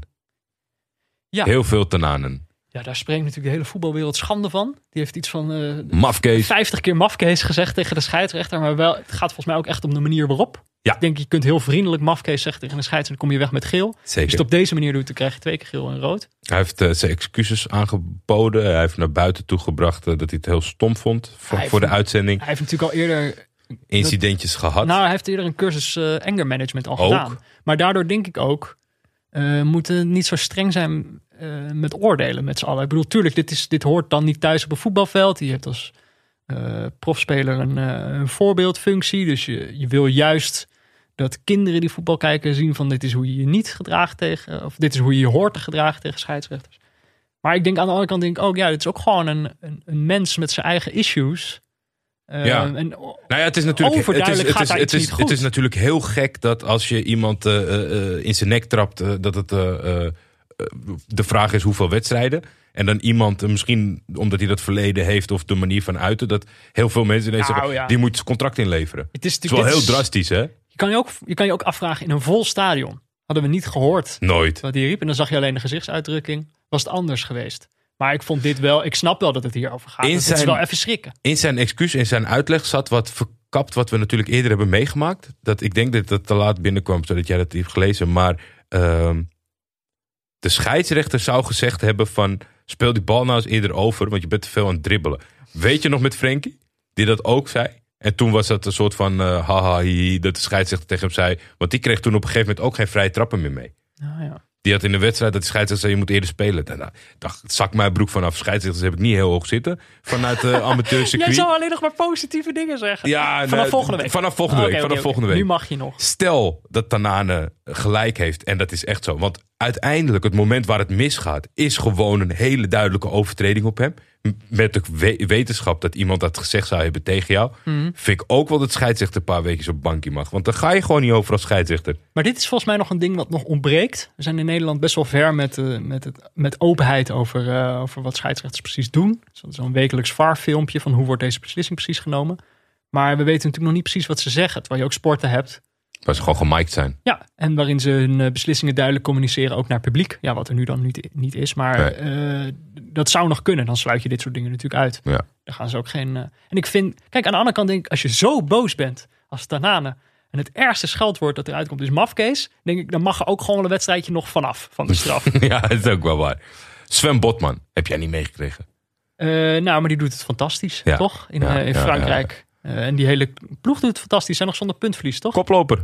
Koploper. Dus die doet het goed. Wanda Nara, die had wel te maken met ons duel. Is dat de vrouw van Icardi? Mauro Icardi. Ja, die en ook de zaakwaarnemer van Icardi. Ja, vind ik altijd zeker. Een leuke... Zeker. Ze had, na de derby had ze een Instagram post gedaan om haar vrienden in Milaan te feliciteren. Ah. Haar partner heeft natuurlijk heel lang bij Inter gespeeld. Wat leuk. Dus ze zijn daar niet heel vriendelijk weggegaan. Nee, maar dat is ja... Ik zou toch op een gegeven moment zeggen tegen een vrouw van... We zijn nu bij een andere club. Laten we gewoon ons even... Laat het gewoon achter ons. Maar zij weet gewoon elke keer... Nou, weet ik vind het wel vet dat zij zijn zaakwaarnemer is. En dat ze er keihard ingaat. Ik vind dat wel vet. Hoe vaak zie je dat nou? Ja. Je hebt wel eens dan de vrouw of de moeder... die dan in de media heel pissig is over dat er zoon of vriend zo hard wordt aangepakt. Maar dat het gewoon de zaakwaarnemer is die gewoon de club waar haar man speelt een poot uit probeert te draaien. Ik vind dat wel wat hebben. Ja. Het is een keer wat anders. Nee, het is zeker een keer wat anders. Alleen er is dus blijkbaar niemand bij de club waarmee je bezig bent die er zo over denkt. Dus er is gewoon geen weg terug. Het is te zwaar. Ja, maar het is gewoon vol oorlog voeren. Ja, ja. Daar heb ik wel bewondering voor. Dit is geen voetballer. Gutsen hebben we gehad. Robben hebben we gehad. Nog meer namen? Even kijken. Tot slot een leuke, denk ik. Die niet. Tanaan hebben we gehad. Arie Boomsma. Mensen zeggen me wat. Maguire. Nou, dat vond ik echt niet noemenswaardig. Oh ja, Niom. Ik vind Niom nog wel even... als jij dit toch ook Barça hebt gekeken. Ja, en net Theo Hernandez de lucht in heb geprezen. Dit is wel... Ik weet niet of ik dit nog kan handelen. Niom. Dat is wel echt nog next level. Die schopt op een gegeven moment Ansu Fati onderuit. Was de Getafe tegen Barcelona. Ik moet even uitleggen, dit is de back van Getafe. Hij heeft ook tegen Ajax toen even gespeeld. Toen was het ook verschrikkelijk, Niom. Hij is echt de verpersoonlijking van dat bad guy imago, toch? Dat bad boy imago van... Hij is gewoon geen voetballer, Peter. Ik ben ervan overtuigd dat deze jongen geen voetballer is. Hij is alleen maar voor de spirit. Ja. Want hij kan niks met een bal. Maar je kan dus alles horen in die lege stadions. En dat hij dan... Ansu Fati is 17. Dat is echt heel jong. Hij ziet er ook echt uit nog als een jongetje. Ja. Die jongen is niet eens zo heel veel ouder. Maar die haalt op een gegeven moment hem onderuit. Of hij vindt dat hij duikt. En dan... Blijkbaar riep hij op dat moment... Ik verstond dat niet op dat moment, maar je kon het wel horen. En dan riep hij... je bent pas 17 en dan nu al zo duiken. Dus het is gewoon complete mentale oorlogsvoering... wat hij doet en dat hele team. Ja, maar dat hij wel toch weer steeds opvalt. Ook een kwaliteit. Hij kan niet voetballen, zeg jij. Daar heb ik dan weer niet op gelet. Nee, dat is echt gewoon... Ja, ik vind het... Enigszins heb ik er een soort van bewondering voor. Ik vind altijd... Weet je, ook in dat soort wedstrijden komt de hypocrisie van de voetbalsupporter altijd een beetje bovendrijven. Dat zo'n Getafe dan helemaal uitgekotst wordt door het hele land. En nu Koeman natuurlijk de coach is van Barcelona. Zaten weer veel mensen te kijken. Mm. Of je er moet... Ik zou heel graag mensen die voor Getafe zijn spreken. Hoe zij dat vinden. Dat is oprecht een vraag geweest. Ik heb ook nooit een IJslander kunnen spreken van... Vind jij als dit succes oplevert geoorloofd? Haal je daar nog plezier uit? Maar dat je het zeg maar... Het is ook een dun lijntje natuurlijk om dit goed te laten gaan. Hè? Want voor je het weet sta je elke week met 7 man. En dan haal je geen punt binnen natuurlijk. Nou, en het is ook... Kijk, het mag allemaal. Dus in ieder geval... Veel van hem mag ook niet. Alleen... Ja, maar ik bedoel, je komt ermee weg. Ja. Maar moreel gezien... Kijk, die Bordalas, de trainer... ziet er dan heel gelikt uit. Maar die laatste spelers wel dit doen. Ja. Je bent wel... Moreel gezien ben je echt een verliezer. Ooit komt er een moment dat je hiervoor gestraft gaat worden. Voor dit gedrag. En ik ben niet gelovig. Maar ik geloof wel in een soort gerechtigheid. Je kan niet eeuwig wegkomen hiermee. Comment hebben uitgescholden, hè? Nou, heb je dat gehoord? Mafkees. Alla Niom, jongens. Ga dat zien. Het is wel een beleving. Kermisattractie. Het is afschuwelijk. Nou ja, we zijn nu toch al zo lang bezig. Laat ik dan nog even door het stof gaan. Zijn naam is al gevallen eerder deze uitzending. Gennaro Ivan Gattuso. Ja. Trainer van Napoli. Ja. Ik wil erop terugkomen dat ik hem een hele slechte trainer vind. Nu al. Napoli heeft Atalanta over de knie gelegd. 4-1. Ik vond het alles geluk en wijsheid. Een beetje meer geluk dan wijsheid. En dat hij bij Napoli terecht kwam. Nou, dat stond natuurlijk al. We hebben het laatst over gehad dat het nog steeds een hele herkenbare ploeg is. Terwijl ze 2 trainers verder zijn. Mm-hmm. Maar weet Lozano laat hij scoren? Ja, het gaat echt beter en beter. Ik heb echt met open mond... naar de samenvatting van een half uur zitten kijken van Napoli tegen Atalanta. Atalanta heeft een behoorlijke reputatie tegenwoordig. En ik als hij zoveel geluk heeft, dan is dat hem ook van harte gegund. Maar ik denk echt dat hij gewoon op één wedstrijd die trainer aan alle kanten tactisch overmeesterd heeft. Met alle fine-tuningen die hij in de wedstrijd en alle voorzorgsmaatregelen die hij heeft genomen. Die Osimhen, die laat het Napoli echt fantastisch spelen. Mertens was goed. Dat zeg ik niet graag. Maar ja, Gattuso, iemand ontwikkelt zich blijkbaar. Iemand kan leren. Ik vond aan het begin helemaal niks. Ik had heel erg het idee van, weet je, staat een klein temperamentvol mannetje te schreeuwen en te doen. Ja. En op zijn borst te slaan van, jongens, ik heb het ook nooit cadeau gekregen. Maar ik heb nu het idee dat hij wel echt aan het fine-tunen is bij dat Napoli. Voilà. En dat hij er heel hard op knalt. Laten we hopen. En hij is natuurlijk... Dat zij... ze gaan nu de rechtszaal in. Voor die wedstrijd die ze hebben verloren reglementair van Juventus. En punten mindering hebben gekregen. Ja. Nog eens. Stel nou dat de titel zometeen wordt beslist op de uitspraak van het hogere gerechtshof. Ja, ik kan me niet voorstellen. Stand gelijk. Meteen toch dat punt teruggekregen. Ja, dat zal wat zijn. Ik wil ze sowieso met deze opmerking van jou... moeten we het nog maar eens proberen met Napoli, toch? Ja, zeker. Nog eens gaan proberen later in het seizoen. En hij is natuurlijk ook hij luistert ook gewoon naar de GGD in Napels. Ja, dat vind ik ook fijn. Dat is ook fijn in deze tijd natuurlijk. Niet iemand die er zijn hele eigen virologische ideeën op nahoudt. Dat vind ik ook wel prettig. En dat had ik ook niet verwacht van Gattuso. Oké, volgende week dan. Oh nee, er rest nog één vraag voordat we naar volgende week kunnen. Ik heb jou nog niet gesteld. Geloof je nog steeds in project Everton? Jawel, maar met een andere keeper. Andere keeper? Nou, die hebben ze al. Ja, toch? Ze hebben een andere keeper. Ik ben even vergeten wie het is. maar het is niet Pickford. Team andere keeper. Ja. Psychopaat. Oké, volgende week. Dan kijken we weer een wedstrijd natuurlijk. In het nieuwe normaal. En we keken echt uit naar deze wedstrijd. We hadden een tip. Ja. We kregen een tip van Bas van Gestel op Twitter. Hoi Jordi en Peter, ik heb wellicht nog een toffe kijktip voor jullie. Op 24 oktober spelen Gent en Genk tegen elkaar. Twee ploegen die recent nog kampioen werden, maar nu allebei al vroeg in hun seizoen hun trainer buiten hebben gegooid. Gent zelfs al 2 keer. Mij had je eigenlijk al met de ene letter verschil. Gent-Genk dacht ik, dat wordt lachen. Dus ik had al zoiets van alle Belgen verzamelen. We hebben ook best wel wat Belgische luisteraars die we niet heel vaak bedienen op hun wenken. Ja. Meestal zit jij ze alleen maar af te zeiken. Nu zouden we dan gewoon een keer echt de Belgische competitie gaan kijken. Ik had de mascottes al opgezocht. Buffalo Ben. En mijnwerker Genki. Genki. Nou, dan mag je kiezen. Ja, mijnwerker Genki. Hij doet wel wat Buffalo Ben. Ja, weet ik niet. Het was een Indianentooi.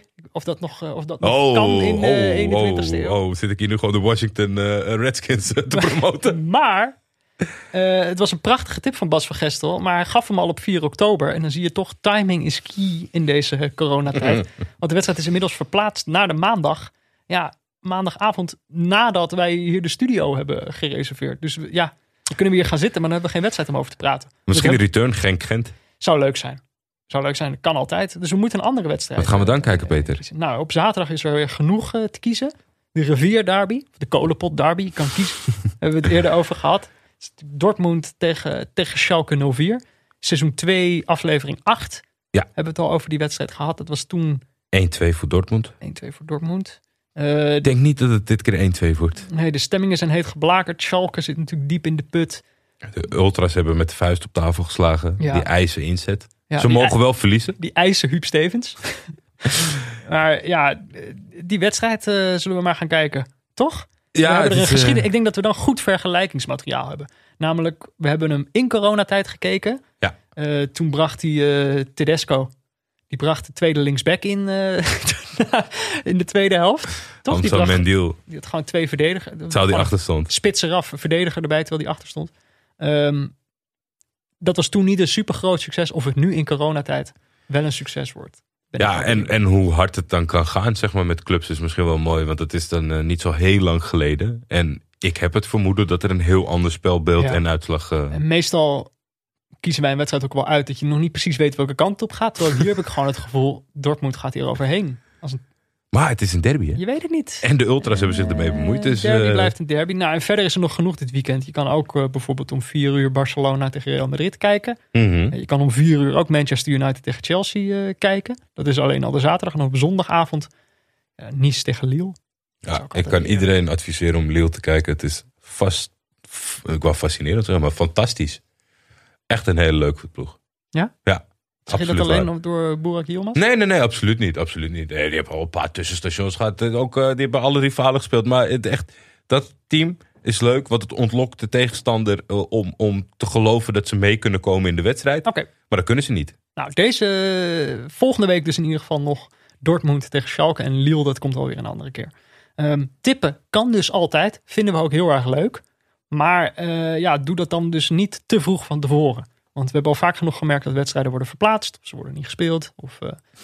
Dus doe dat. Maar tip vooral. Want Genk, ik weet niet of we hem zelf hadden uitgekozen. Denk het niet. Nee.